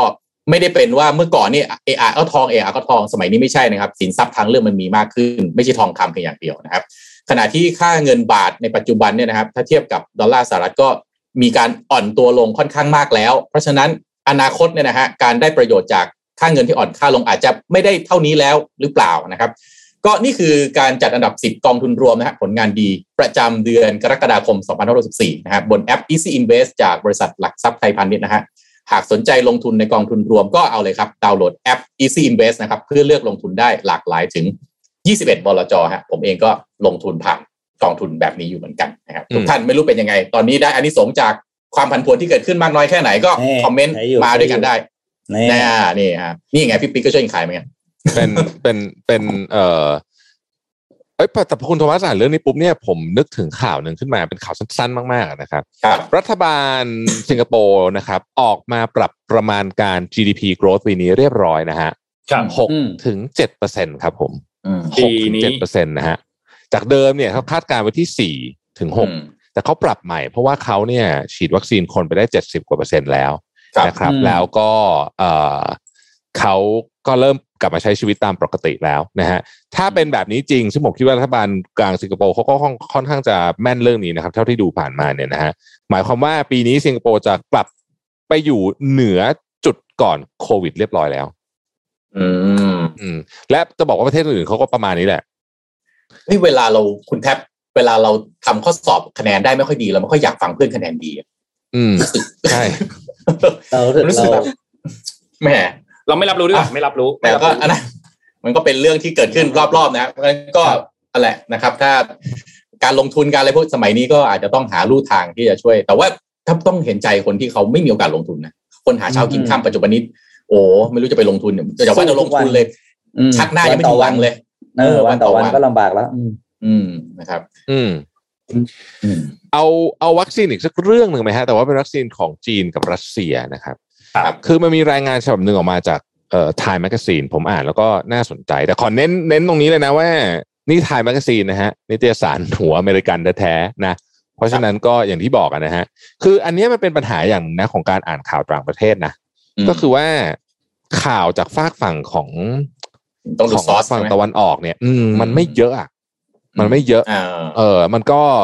มีความหลากหลายไม่เยอะ แล้วก็การนำเสนอข้อมูลเชิงลึกอะไรเนี่ยมันจะน้อยกว่า คือไม่มี มันก็เลยทำให้เราต้องเอาข่าวมาจากฝั่งตะวันตกซะเยอะนะฮะแต่ว่าคราวนี้ก็ขึ้นหัวไว้ก่อนว่านี่คือข่าวจากเอ่อ time นะฮะ คือก็บอกอย่างนี้ฮะ คือตอนโควิดระบาดเนี่ย จีนและรัสเซียเนี่ย เห็นโอกาสอันหนึ่ง ก็คือการแสดงศักยภาพด้านนวัตกรรมทางวิทยาศาสตร์นะฮะผ่านการคิดค้นไอ้พวกวัคซีนโควิด -19 เนี่ยและก็ต้องการเอื้อเฟื้อให้ประเทศอื่น ๆ สิ่งนี้เขาเรียกว่าวัคซีน diplomacy นะการใช้การทูตของวัคซีนในขณะที่ประเทศฝั่งตะวันตกเนี่ย ถูกกล่าวหาว่ากักตุนวัคซีนอืมนะโอเค ทีนี้มันก็ฟังดูเหมือนดีคำถามก็คือว่าทำไมความตั้งใจของทั้งสองประเทศจึงไม่ค่อยสำเร็จเท่าไหร่นะครับ ข้อที่หนึ่งนะฮะเขาวิเคราะห์ว่า การที่จีนเนี่ยเอาวัคซีนซิโนแวคเนี่ยนะฮะเราก็บอกว่าวัคซีนซิโนแวคเนี่ยคือ วัคซีนสาธารณะของโลกใช้คำนี้เลยเนี่ยนะฮะเอ่อมันกลายเป็นว่าคือตอนแรกก็บอกว่าเออซิโนแวคเนี่ยเออไม่ต้องเก็บลบติดยี่สิบลบเจ็ดสิบอะไรแบบนี้เนี่ยนะฮะแล้วก็แล้วก็เออคิดว่า work work ประมาณหนึ่งก็เลยส่งให้ประชากรใน 80 ประเทศทั่วโลกประเทศกำลังพัฒนา แต่พอผลปรากฏว่าพอองค์การอนามัยโลกเนี่ยนะฮะออกมาศึกษาข้อมูลของซีโนแวคเนี่ยนะครับ ก็บอกว่ามีประสิทธิภาพในการป้องกันการล้มป่วยเอ่อที่มีอาการรุนแรงจากโควิดนั้นทีได้เพียง 51%เท่านั้นเองนะฮะครับซึ่งตัวเลขนี้เราเห็นอยู่แล้วนะภาพถัดไปเนี่ยนะครับ 51%เท่านั้นเองซึ่งถัดด้วยไฟเซอร์โมเดอร์นาเนี่ย 90%นะฮะต้องบอกว่าอันนี้คือก่อนเดลต้าด้วยนะ อืม แต่ว่าจีนเองเขาก็บอกว่า เอ้ย แต่อย่างอย่างซีโนฟาร์มเนี่ยมีประสิทธิภาพ 79%นะนะฮะ ซีโนฟาร์มเนี่ยประสิทธิภาพของเอ่อ WHO เนี่ยดีกว่าซีโนแวคนะครับอันนี้คือของฝั่งจีนซึ่งเรารู้ได้ข่าวเรื่องฝั่งจีนไปค่อนข้างเยอะละพามาดูสปุตนิกวีอืมกันบ้างนะฮะซึ่งก็เงียบๆไปถูกไหมฮะสปุกนิกวีเนี่ย ตอนแรกเนี่ยโอ้โห ได้ถูกอ้างความปลอดภัยและมีประสิทธิภาพนะครับ เป็นวัคซีนต้านโควิดชนิดแรกของโลกที่มีการรับรองใช้ 70 กว่าประเทศแล้วนะ แต่ยังไม่รับรองกับจาก WHO นะครับ แล้วก็ EMA ก็คือ European Medicine Agency ก็ยังไม่ได้รับรองนะครับอืมเขาให้เหตุผลว่า WHO กับ EMA นะให้เหตุผลว่าขาดข้อมูลของกลุ่มตัวอย่าง และมีข้อกังวลเกี่ยวกับการปลอดภัยด้านการใช้วัคซีนนะครับ ประกอบกับว่าการที่รัฐบาลรัสเซียเนี่ยออกมารับรองถึงประสิทธิภาพของวัคซีนก่อนจะทดลองสำเร็จด้วยซ้ำจึงมี question mark นะฮะอย่างไรก็ดี วัคซีนมันขาดอะนะประเทศก็ ประเทศหลายประเทศก็ไม่มีทางเลือกนะครับ อินเดียเกาหลีใต้จีนนาฮังการีอิหร่านก็ยินดีที่จะยอมรับความเสี่ยงนี้ แต่มันยังไม่จบแค่นั้นนะฮะพอเริ่มใช้ไปจริงๆเนี่ย เจอเรื่องเยอะแยะเลยนะครับ ในเมษา 2021 เนี่ย Sputnik V เนี่ยก็ไปใช้ที่บราซิล บราซิลก็ลังเลนะเพราะรู้สึกว่ากังวลเรื่องความปลอดภัย แต่หลังจากนั้นเนี่ยเชื้อมันเพิ่มขึ้นสูงมากก็ตัดสินใจใช้ ในขณะที่สโลวาเนียเนี่ยพบว่าสปุกนิกวีที่ได้รับจากรัสเซียเนี่ยมันมีคุณสมบัติไม่เหมือนกับที่รัสเซียใช้กันเองนะครับ อีกเรื่องหนึ่งก็คือว่าแผนการที่รัฐบาลรัสเซียวางไว้เนี่ย aggressive มากบอกว่าจะฉีดวัคซีน 800 ล้านคนสปุกนิกวีอืมนะฮะสปุกนิกวีเนี่ยเอ่ออินเดียเป็นประเทศที่ได้รับสิทธิให้ผลิตนะครับ แต่ว่าเอ่อรัสเซียกับส่งวัตถุดิบให้ล่าช้าทำให้แผนผลิตสปุกนิกวีที่อินเดียเนี่ยชะงักไปเลยนะฮะอืมแล้วก็เอ่อรัสเซียเนี่ยบอกว่าจะแจกจ่ายวัคซีนให้ 800 ล้านคนได้ทั่วโลกใช่ไหมภายในปี 2021 แต่ทุกอย่างมันล่าช้าไปหมดวัตถุดิบวัตถุดิบล่าช้าไปหมดเนี่ยนะครับจนในที่สุดตอนนี้เนี่ยนะฮะส่งออกไปแค่16.3ล้านโดสเอง เป็นแค่หนึ่งเปอร์เซ็นของเป้าหมายที่วางไว้นะฮะแล้วขณะเดียวกันเนี่ยที่รัสเซียเองก็มีปัญหากับความน่าเชื่อถือของคนในประเทศด้วย คือคนในประเทศเนี่ยเขาบอกว่า62เปอร์เซ็นต์นะ ไม่อยากฉีด ไม่อยากฉีดนะฮะ เอ่อเอ่อเพราะฉะนั้นเนี่ยตอนนี้เนี่ยก็เลยกลายเป็นว่าในประเทศตัวเองก็ก็ก็ฉีดลำบากอีกเนี่ยนะครับอืมดังนั้นเนี่ยบทสรุปจากวัคซีนของจีนและรัสเซียก็คือว่าเอ่อทั้งจีนและรัสเซียเนี่ยอาจจะไม่ประสบความสำเร็จในด้านการดำเนินนโยบายวัคซีน diplomacy อย่างที่หวังไว้นะครับ ซึ่งบทวิเคราะห์จาก Times ก็บอกว่าเป็นการพลาดโอกาสครั้งสำคัญเลยนะ ของการก้าวขึ้นมาเป็นมีอิทธิพลในเวทีโลกของทั้งจีนและรัสเซียนะฮะ ขอเน้นอีกครั้งว่า อันนี้ อืม แต่ฟังแล้วดูdiss นิดนิดๆนะอ่าใช่ใช่ใช่ครับ diss ถึงถึงต้องเน้นกลับไปกลับมาว่ามันเป็นนิตยสารเออ Time นะของอเมริกันนะ อืมอืมนะฮะ ครับอะนี่ผมผมพามาคุยเรื่องของเศรษฐกิจต่อนิดหนึ่งนะครับครับคืออาทิตย์ที่แล้วคุณครับพี่ปิ๊กนนท์ฮะเอ่อกกรฮะกกรนี่คือคณะกรรมการร่วมภาคเอกชนสามฝ่ายอืมคือเป็นหน่วยงานเดียวนะ ที่เขาออกมาบอกว่าฟันธงคาดการณ์ GDP เนี่ยว่าน่าจะติดลบ 1.5เปอร์เซ็นต์นะครับสามฝ่ายมีใครบ้าง สภาอุดสภาหอการค้า สมาคมธนาคารไทย นี้ลองมาฟังครับกกรเลยมีข้อเสนอไปถึงรัฐบาลว่าจะจัดการเรื่องเศรษฐกิจอย่างไรอาจจะฝากไปถึงรัฐบาลด้วยนะครับ ก็คุณพยงศรีวณิชเนี่ยนะฮะซึ่งท่านเป็นประธานสมาคมธนาคารไทยนะฮะในฐานะประธานการประชุมคณะกรรมการกกรสามสถาบันเนี่ยนะครับ ก็มาเปิดเผยครับว่าที่ประชุมเนี่ยเสนอให้ภาครัฐนะครับต้องเตรียมพร้อมสำหรับการเยียวยา แล้วก็ฟื้นฟูเศรษฐกิจ และวิกฤตที่ตอนนี้ใช้คำนี้นะฮะถล่มลึกกว่าที่คาดไว้มากนะครับ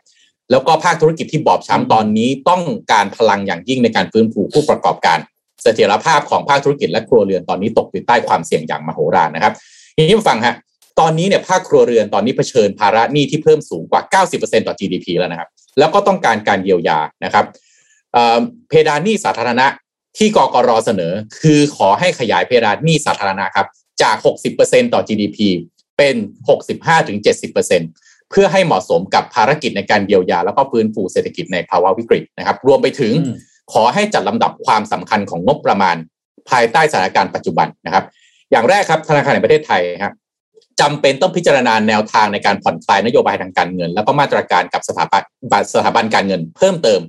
ภายใต้ข้อจำกัดที่อัตรานโยบายของดอกเบี้ยต้องอยู่ใกล้ระดับ0%นะเพื่อช่วยรักษาเสถียรภาพของระบบการเงินของประเทศนะครับ แล้วก็เพื่อให้เหมาะสมกับความจำเป็นของทางเศรษฐกิจ แล้วก็บรรเทาผลกระทบของประชาชนนะครับกกรเลยขอเสนอให้ขยายระยะเวลาการลดภาษีที่ดิน และสิ่งปลูกสร้างลง 90%เนี่ยออกไปอีกหนึ่งปีของการจัดเก็บภาษีปี2565 ซึ่งจะให้มีผลบังคับใช้ตั้งแต่วันที่1มกราคม2565 ไปจนถึง 31 ธันวาคม 2565 คือปีหน้าทั้งปี ขอให้เวฟออกไปเลยนะครับ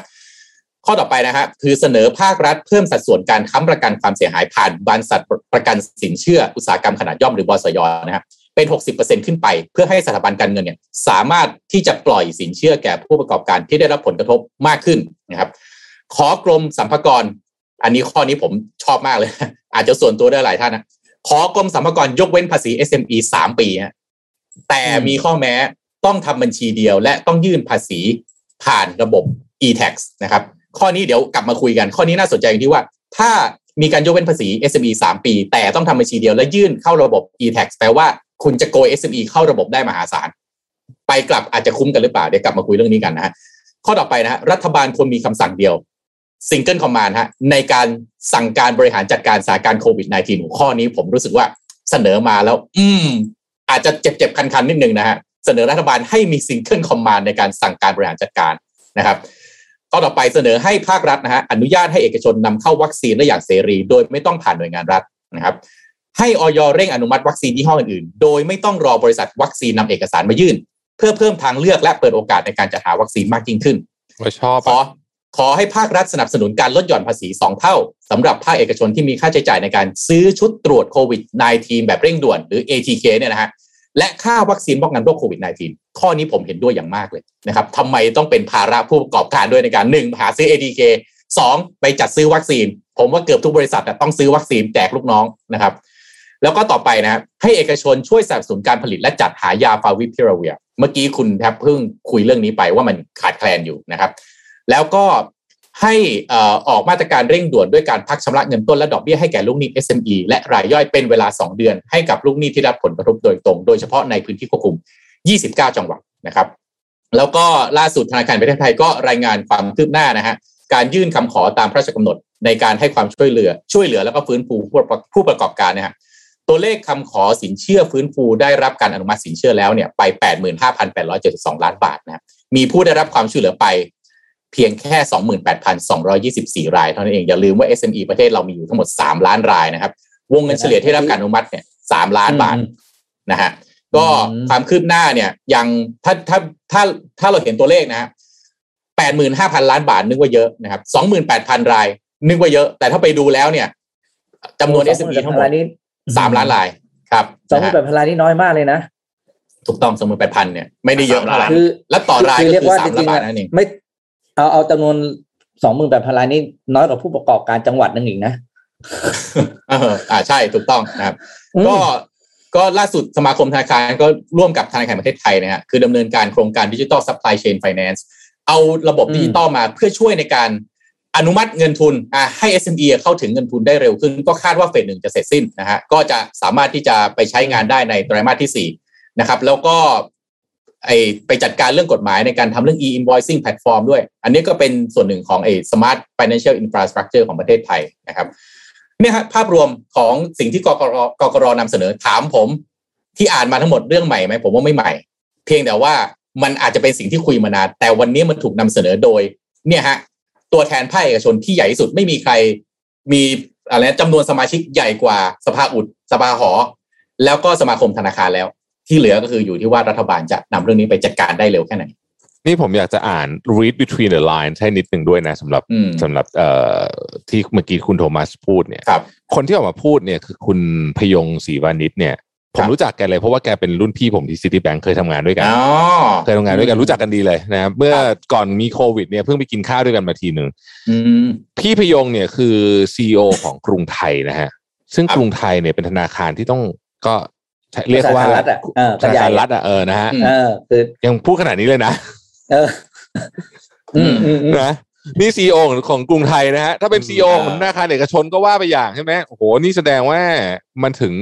เขาเห็นอะไรที่มันสุดๆแล้วจริงๆผมเชื่ออย่างนั้นอืมก็อย่างนั้นนะ แต่ฮะพูดถึงเรื่องเศรษฐกิจพูดถึงเรื่องเมื่อกี้มีการลงทุนด้วยก็วันนี้จริงๆ SCB เขาฝากหนังสือมาแจกด้วยอ่าจากหนังสือจากหนังสือหนังสือจิมโรเจอร์สครับอินเดียนาโจนส์แห่ง Wall Street ครับจิมโรเจอร์เนี่ยเป็นคนหนึ่งที่ได้รับสมญานามว่าเป็นอินเดียนาโจนส์แห่ง Wall Street นะครับเป็นพ่อมดการเงินและการลงทุนที่ต้องบอกว่าเก่งมากคนหนึ่งของโลกนะครับมีความคิดที่แตกต่างจากคนอื่นไม่ทำตามคนอื่นนะครับแล้วต้องบอกว่าเขาเป็นคนที่เรียนรู้ประวัติศาสตร์เยอะมาก เป็นคนที่ชอบไปท่องเที่ยวกับภรรยาไปท่องเที่ยวทั่วโลกเลย แล้วก็สร้าง network สร้างเครือข่ายใหม่ๆ ในสมองของเขา ซึ่งต้องบอกว่าจากผลการศึกษาประวัติศาสตร์ และการไปท่องเที่ยวทางแถบเอเชียต่างๆเนี่ยได้ข้อสรุปอันหนึ่งเขาบอกว่าจุดศูนย์กลางของโลกจะเคลื่อนย้ายจากตะวันตกสู่ทวีปเอเชียครับอันนี้เป็นคำพูดที่คุณอืมจิมโรเจอร์เคยพูดไว้ก็เป็นหนังสืออีกเล่มหนึ่งที่น่าอ่านมากๆวันนี้เราเอามาฝากกันสี่เล่มครับ คำถามคืออย่างนี้ครับ เวลาที่คุณจะหาความรู้ใหม่ ๆ เปิดรับเรื่องใหม่ ๆ เนี่ย วิธีการของคุณคุณทำยังไงครับอืมอันเรื่องนี้มันแต่ละคนเลยนะแต่ละคนอินดิวิ u a l เลยอืมนี่แต่ละขยื่นมาที่เอเชียนี่มีไทยแลนด์อยู่ในนั้นไหมฮะมีมีแกเขียนในหนังสือแกมีชื่อประเทศไทยไหมเอาเอางี้ดีกว่าคุณโทมัส รัฐมนตรีลอยออสตินเอ่อรัฐมนตรีกลาโหมกับอืมรองนายเอ่อรองประธานาธิบดีแคม a ลาแฮร์ริสอะ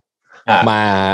เซาท์อีสเอเชีย ไม่มีเราไม่แวะนะคใครรับเออไม่บินแวะข้ามไปเลยฮะทั้งสองคนนี่คือข้ามทั้งคู่นะฮะอืมแกไม่แวะป้ายประเทศเราสักไม่เลยฮะ ไม่แวะเลยฮะช้าแวะอทัย่านงทีดีไม่มีอะนะแกผมแกก็ติดอ่านโคโปรวิดแกรมแล้วหน้าชาเลยบอกตามตรงอืมไม่แวะเลยไม่แวะเลยตายแล้วอุ้ยเราสหายเก่านะ ลืมแล้วแล้วเหรอเอโอ้อผมอ่านโปรแกรมแล้วหน้าชาเลยบอกบอกจริงนะหน้าแกชากลัวโควิด เออนี่ประนี่เทศผมอื่นก็ก็เลยโควิด อืมอาทิตย์หน้าผมก็เลยเชิญนะฮะเอ่อตัวแทนจากกระทรวงการคลังแล้วก็ธนาคารแห่งประเทศไทยครับ มาพูดคุยกันในวันพุธนะฮะตอนทุ่มหนึ่งมาดูซิว่าไอ้ปัญหาเศรษฐกิจของเรานี่มันเรื่องใหญ่ขนาดไหนนะครับ เดี๋ยวก็ไปติดตามฟังก็ได้แต่ตอนที่แล้วนี่ชวนเป็ดไทยกับทางเอ่ออะไรนะเส้นได้ให้มาคุยโอ้น่าสนใจมากฟังน่าสนฟัใจงแล้วมากแบบอืมติดตามกันดูได้ครับ ผมจะถามเลยว่าสรุปแล้วตัวเลขเนี่ยมันจะลบมันจะบวกกันแน่ และถ้ามันจะบวกตามกระทรวงการคลังว่า มันบวกด้วยอะไรกันแน่เอากันชัดๆหน่อยอืมนะเพราะฟังหลายแหล่งแล้วงงบางคนบอกลบบางคนบอกบวกอืมนะครับอะเป็นไงฮะ ตอนนี้ข่าวหลักๆของเราครบยังฮะ เราจะได้คุยเรื่องอื่นฮะอ่าเดี๋ยวนะเราแล้วมันมีเรื่องหนึ่งเรื่องหนึ่งชวนคุยได้ไหมแต่มันผ่านมาสองสามวันแล้วอะเรื่องที่เขาออกอืมเขาออกพรบพรบนิรโทษกรรมอะอ่าอันเนี้ยหลายๆคนอาจจะไม่เคยได้ยิน เพราะว่ามันออกปุ๊บแล้วมันก็แบบพับไปเร็ว แต่ว่า คือคือก็ออกมาคุย เพราะว่าเราเคยอะพูดจริงๆแล้วว่าบ้านเมืองเราอะเคยมีการออกมาครั้งใหญ่กับพรบนิรโทษกรรมจำได้ไหมตอนนั้นครั้งหนึ่งตอนนั้นเป็นพรบเก่งอันนี้เป็นอ่าพรโอกเคอ่าก็จริงๆก็ใช้รูปเดิมได้เลยโปรไฟล์รูปเดิมเปลี่ยนได้เลยตัวกอตัวบอแล้วก็ง่ายง่ายคือดีทันง่ายพื้นหลังดำด้วย เออ คือแบบว่า เนี่ยพอจากประเด็นครั้งนี้ออกมาเนี่ยก็คือ มันมีประเด็นข้อหนึ่งครับ คือมันมีเจตนาดีและเจตนาแฝงซ่อนอยู่ อันนี้ผมผมไม่อ่านใจความมาแล้วเรียบร้อยก็คือ เหมือนกับอะเขาต้องการออกมาเพื่อคุ้มอ่าอ่าให้สิทธิ์คุ้มครองในอ่าบุคลากรทางการแพทย์ที่ทำการรักษาแล้วโอเค สมมติว่าผลการรักษาไม่ออกมาเป็นอย่างที่คาดหวังนะ อะไรเงี้ยก็จะได้แบบตัดสินใจการรักษาได้โดยอิสระอย่างเงี้ยตามวินิจฉัยทางการแพทย์อย่างเงี้ยแต่มันมีข้อนะครับที่ถูกพ่วงท้ายและทำให้ทำให้เป็นที่น่ากังขาก็คือเรื่องของการจัด กระบวนการในการจัดหาวัคซีน อ่าอืมอืมว่าไม่ผิดเลยนะ ที่จะซื้ออะไรมาต่างๆ แบบเนี้ย ไม่ผิดเลย อย่างเงี้ยอืมมันจะทำให้รู้สึกว่าอ้าวแล้วที่ผ่านมาที่คุณซื้ออะไรกันเข้ามาเนี่ย คุณซื้อเอ่อซีโนแวคมากมายไก่กองคุณไม่ซื้อยี่ห้อนั้นยี่ห้อนี้คุณซื้อยี่ห้ออื่นช้า จะไม่มีความผิดใช่ไหมอืมแต่แต่เรื่องผเนี้ยมต้องติดตามนะ ผมอืผมผม เราเราติดตามข่าวนี้กันมาสักหลายวันแล้ว ผมผมผมอืเอ่อ ฟังคนนู้นคนนี้สัมภาษณ์เสร็จแล้วเนี่ยผมคิดว่าเขาไม่กล้าออกอันนี้พูดจริงไม่คิดว่าไม่คือคือที่ออกมาไม่ขอก็คือว่าอืมคงไม่ไม่อย่าอย่าทำเลย เพราะว่าก็เขามันจะถอยแล้วพาเป็นคุณคุณวิษณุอะเดี๋ยวเดี๋ยวคุณวิษณุมาพูดก็ทุนั่กนแหละทุกคนต้องเข้าใจก่อนว่าพรกกับพรบต่างกันยังไงรู้ไหมอืมอ่าอ่าพรบเนี่ยเข้าสภาครับมีการโหวตนู่นนี่ได้มีการนู่นนี่อืมอืมอืมพรกไม่มีนะฮะพรกเนี่ยเหมือนอ่าอำนาจรัฐบาลคล้ายๆกับ executive order อะอ่าเร็วกว่าไปขอที่หลังไม่ต้องพรกไม่ไม่ต้องไปขอใครอะอ่า ไม่มีการค้านใดๆสิ้นค้านไม่ได้อะค้านไม่ทันเลยอะพอเราไม่ต้องเข้าสภาอืมเออนี่เข้าหรือเปล่าไม่รู้แต่ว่าไม่ต้องขออนุญาตเออเรื่องพี่ปิ๊กอะเรื่องพี่ปิ๊กเรื่องพรบที่ออกมาเนี่ยอ่าอืมมันประกอบอีกข่าวหนึ่งคือมันเป็นข่าวอืมดีนะ แต่พอเอามารวมร่างเดี๋ยวมาฟังดู รวมร่างแล้วผมรู้สึกนิดนึงอะแหม่งแม่งๆนิดนึงอะลองฟัง คือเมื่อวานนี้ฮะ 12 สิงหาคมเนี่ยคุณอนุทินออกมาเปิดเผยเรื่องคอรมอเนี่ยฮะเขาเคาะฮะ งบกลางกว่าหมื่นล้าน ให้กับคณะอะไรนะ เจ้าหน้าที่ที่เป็นบุคลากรด่านหน้า เงินทั้งหมดที่เคาะออกมานะในที่ประชุมคณะรัฐมนตรีเนี่ยเคาะไปเมื่อวันที่ 10 สิงหาคม อนุมัติงบประมาณ 12,669 ล้าน 218,318 บาทนี่ผมอ่านชัดเจนเลยนะฮะให้กระทรวงสาธารณสุขจากงบกลางนะครับ เพื่อเป็นอะไรบ้างมี 4 อย่าง 1. ค่าตอบแทนเสี่ยงเสี่ยงภัยล่วงเวลาและอื่นเป็นขวัญกำลังใจให้เจ้าหน้าที่อันนี้4,500 ล้านบาทประมาณ ค่าใช้สอย 1,500 ล้านบาท อันนี้คือเพื่อใช้ในการดำเนินการ เช่น โรงพยาบาลสนาม ค่าส่วนกลาง ภูมิภาค ตรวจเชิงรุก ค่าวัคซีน การตรวจทางห้องปฏิบัติการ 3. ค่าวัสดุ 6,300 ล้าน เป็นค่ายาฟาวิ เรเดมซิเวีย เวชภัณฑ์ วัสดุวิทยาศาสตร์ รวมถึงวัสดุสำหรับอสม นะครับ เพื่อใช้การป้องกันโรค 4. งบลงทุนครุพันธ์และสิ่งก่อสร้างจำนวน 215 ล้านบาท โดยมีระยะเวลาใช้จ่ายตั้งแต่เดือนกรกฎาคม ถึงกันยายนปีนี้ แล้วก็ย้ำด้วยว่าเงินทั้งหมดเนี่ยหมื่นสองพันเอ่อหมื่นสองพันหกร้อยหกสิบเก้าล้านบาทโดยประมาณเนี่ยต้องเบิกให้หมดนะ ให้ได้ภายในสามเดือนนี้ตั้งแต่กรกฎาถึงกันยาเบิกให้หมดคำถามผมคือว่าเขาตามเรื่องนี้มาตั้งแต่ปีที่แล้วทำไมเพิ่งจะมาอนุมัติเคาะให้วันที่สิบสิงหาแล้วคุณอนุทินเพิ่งจะมาออกบอกวันที่สิบสองสิงหาช่วงเวลาเดียวกับที่มีพรบผมผมผมไม่จะหาผมชี้นำก็ไม่เชิงนะ แต่ผมประกอบร่างแล้วผมรู้สึก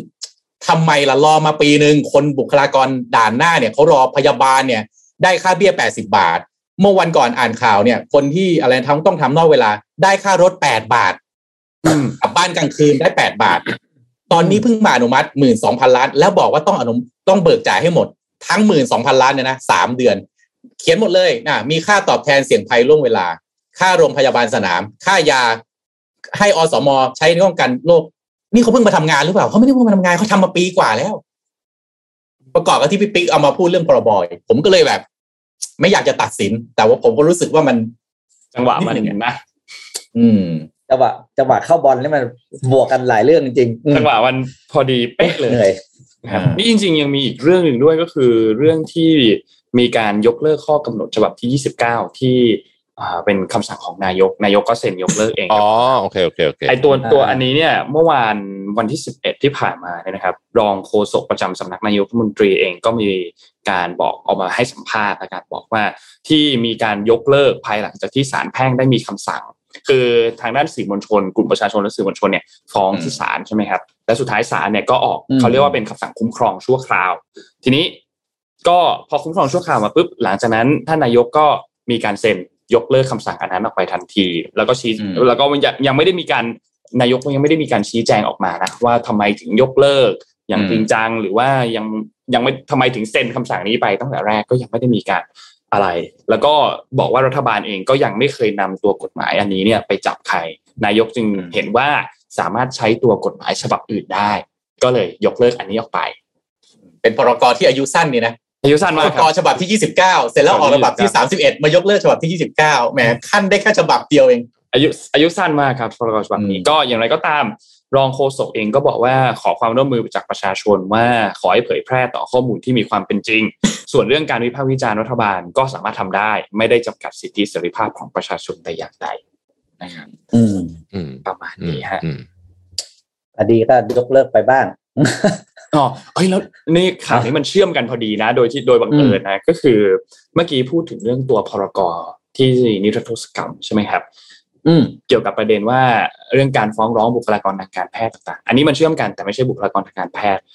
เมื่อวันที่ 10 สิงหาคมที่ผ่านมาเนี่ยที่จีนครับ จีนมีการลงโทษเจ้าหน้าที่ออฟฟิเชียลของที่ประเทศจีนเนี่ยนะครับ แล้วก็ส่วนผู้ที่มีส่วนเกี่ยวข้องจำนวนทั้งหมดคือ 40 คนใน โทษฐานว่าล้มเหลวในการควบคุมการแพร่ระบาดเชื้อสายโควิด ในสายพันธุ์เดลต้าซึ่งเป็นสายพันธุ์ใหม่ จนมีแนวโน้มทำให้อาจจะเกิดการแพร่ระบาดระลอกใหม่ตามมาที่จีน หลังจากที่จีนเคยผ่านจุดพีคของการระบาดไปแล้ว ตั้งแต่ปี 2020 นะครับ โดยตอนนี้เนี่ยก็พบผู้ติดเชื้อพอสมควรนะครับ ในช่วง 3 สัปดาห์ที่ผ่านมาพบประมาณ 1,000 รายนะครับทำให้จีนมีการยกระดับมาตรการโควิดอีกครั้งหนึ่งเพื่อตรวจเชื้อ กักตัวจำกัดการเดินทางที่เขาเขาทำจริงจังนะจีนเวลาจะกักตัวจะตรวจเชื้อทีหนึ่งเขาทำจริงจังมากก็เป็นการลงโทษเจ้าหน้าที่สี่สิบคนนะครับ อืมอะชวนคุยประเด็นนี้หน่อยนะครับเออเอาตัวเลขขึ้นมานี้ขึ้นมาก่อนไหมมาดูสักนิดหนึ่งนะฮะดูเดือดดูเดือดนะฮะ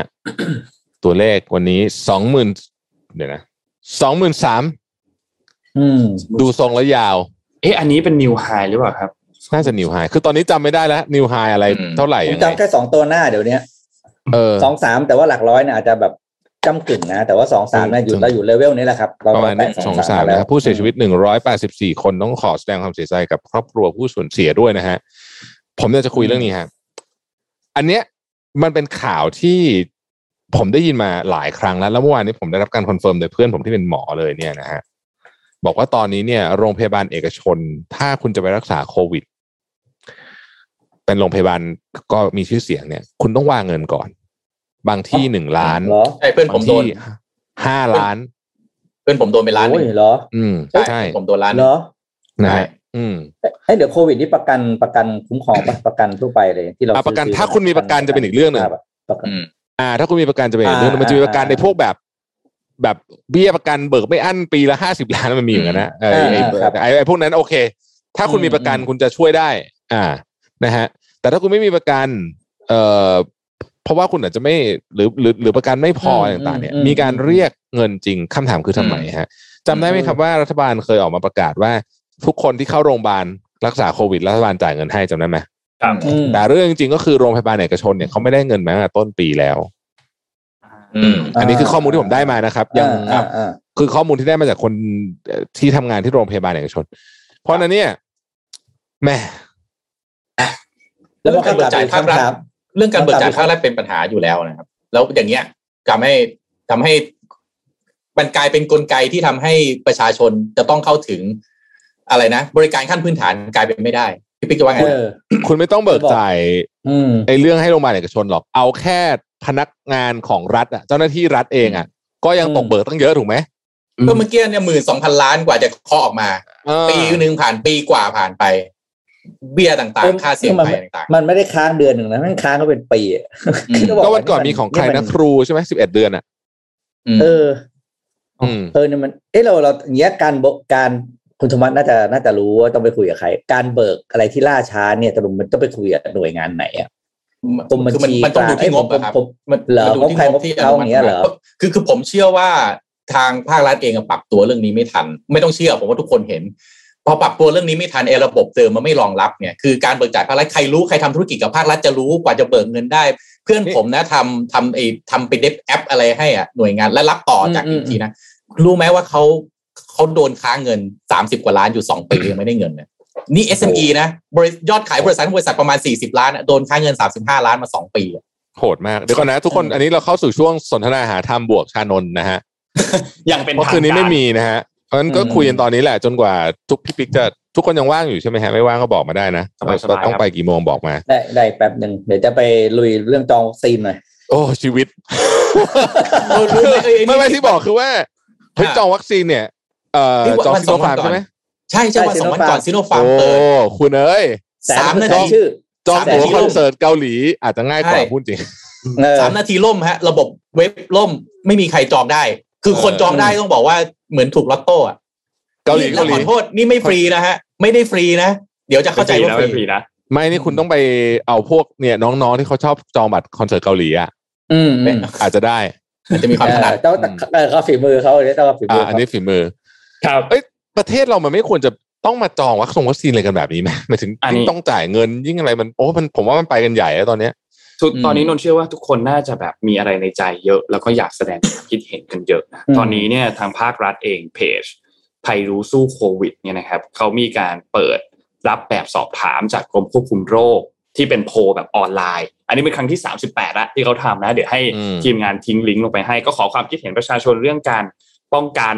ควบคุมโรคโควิด -19 เพื่อประโยชน์ในการวางแผนการดำเนินการควบคุมโรคป้องกันโรคในระดับประเทศต่อไปนะครับเขาให้ส่งได้กี่หน้า นี่คืออย่างนี้พี่เขาทำพี่มา attach เป็นไฟล์ได้ปะเป็นเขียนไว้ละโพลที่ให้ตอบคำถามเป็นแบบติ๊กเป็นช่องๆอะคุณอ๋อเพศอะไรอายุเท่าไหร่ฉีดวัคซีน อยากฉีดวัคซีนอะไรอะต้องการฉีดวัคซีนไหมมองการให้ให้ส่งโพลนะฮะบริหารของรัฐบาลไม่ได้อันนี้เป็นยังไง ไม่ได้ส่งรายงานให้ส่งโพลไม่ได้ส่งรายงานนะผเดี๋ยวมจะขอแบบเป็นร้อยส่งหแอน้าด attach ไฟล์ไปเลยได้ไหมเพราะว่าเขียนไว้เรียบร้อยแล้วเออผมขอยืนหนึ่งขอนายกเปิด comment ด้วยได้ไหมฮะรอนายกเปิด comment มาจะรออยู่เป็นปีแล้วเนี่ย ไม่จริงรอๆไว้ผมพูดจริงๆนะ อันเนี้ยอันเนี้ยจะน่ารักขึ้นเยอะ คือท่านนายกควรเปิด comment ครับในเพจของใช่ประยุทธ์จันทร์โอใช่ชา official อืผมผมผมผมเข้าใจนะว่าท่านนายกจะถูก comment เข้าไปต่อว่าเยอะนะทัวร์ลงแต่ท่านจะได้เห็นอะไรเยอะ แต่ว่าแต่มันคือการปิดคอท่ามนจะเมนต์ได้เห็นมันเหมือนอืมไม่เหมือนเออเหมือนไม่อยากรับฟีดแบ็กใช่ไหมคือจริงๆใช่ผมว่าเปิดคอมเมนต์ไปเลยใช่แล้วมันก็จะมีคนเขาไม่ด่าเขาไม่เป็นไร บางอันก็เข้าไปตอบเลยครับ แนะนำเลยบางอันที่ท่านอยู่ที่แข่งไปตอบเลย มันอืดูมเข้าถึงไงอะมันดูต่อว่ามันโดนต่อว่ามันโดนอยู่แล้วก็แหม มันก็ต้องทดอะพูดตรงๆ ใช้กรรมอะไอ้สิ่งที่ทำมานะมันใช่ไหมบริหารจัดการแล้วมันมีคำถามเยอะก็ต้องนิดนึงอะนะใช่เออแหมตอนเลือกตั้งยังขอเสียงเราเลยอืมแล้วแล้วในในโพลตอนเนี่ยเวลาบริหารแล้วไม่เห็นฟังเสียงเราเลยเออในโพลอันเนี้ยมันจะมีคำถามครับ หลาย ๆ อันที่แบบเป็นคำถามที่แบบเราเราอ่านแล้วก็แบบเฮ้ยยังไงนะยกตัวอย่างนะ ท่านคิดว่ากระทรวงสาธารณสุขดำเนินการป้องกันควบคุมโรคโควิด -19 เป็นอย่างไร ข้อที่หนึ่งบอกว่าดำเนินการดีอยู่แล้ว ข้อที่สองควรเพิ่ม ข้อที่สาม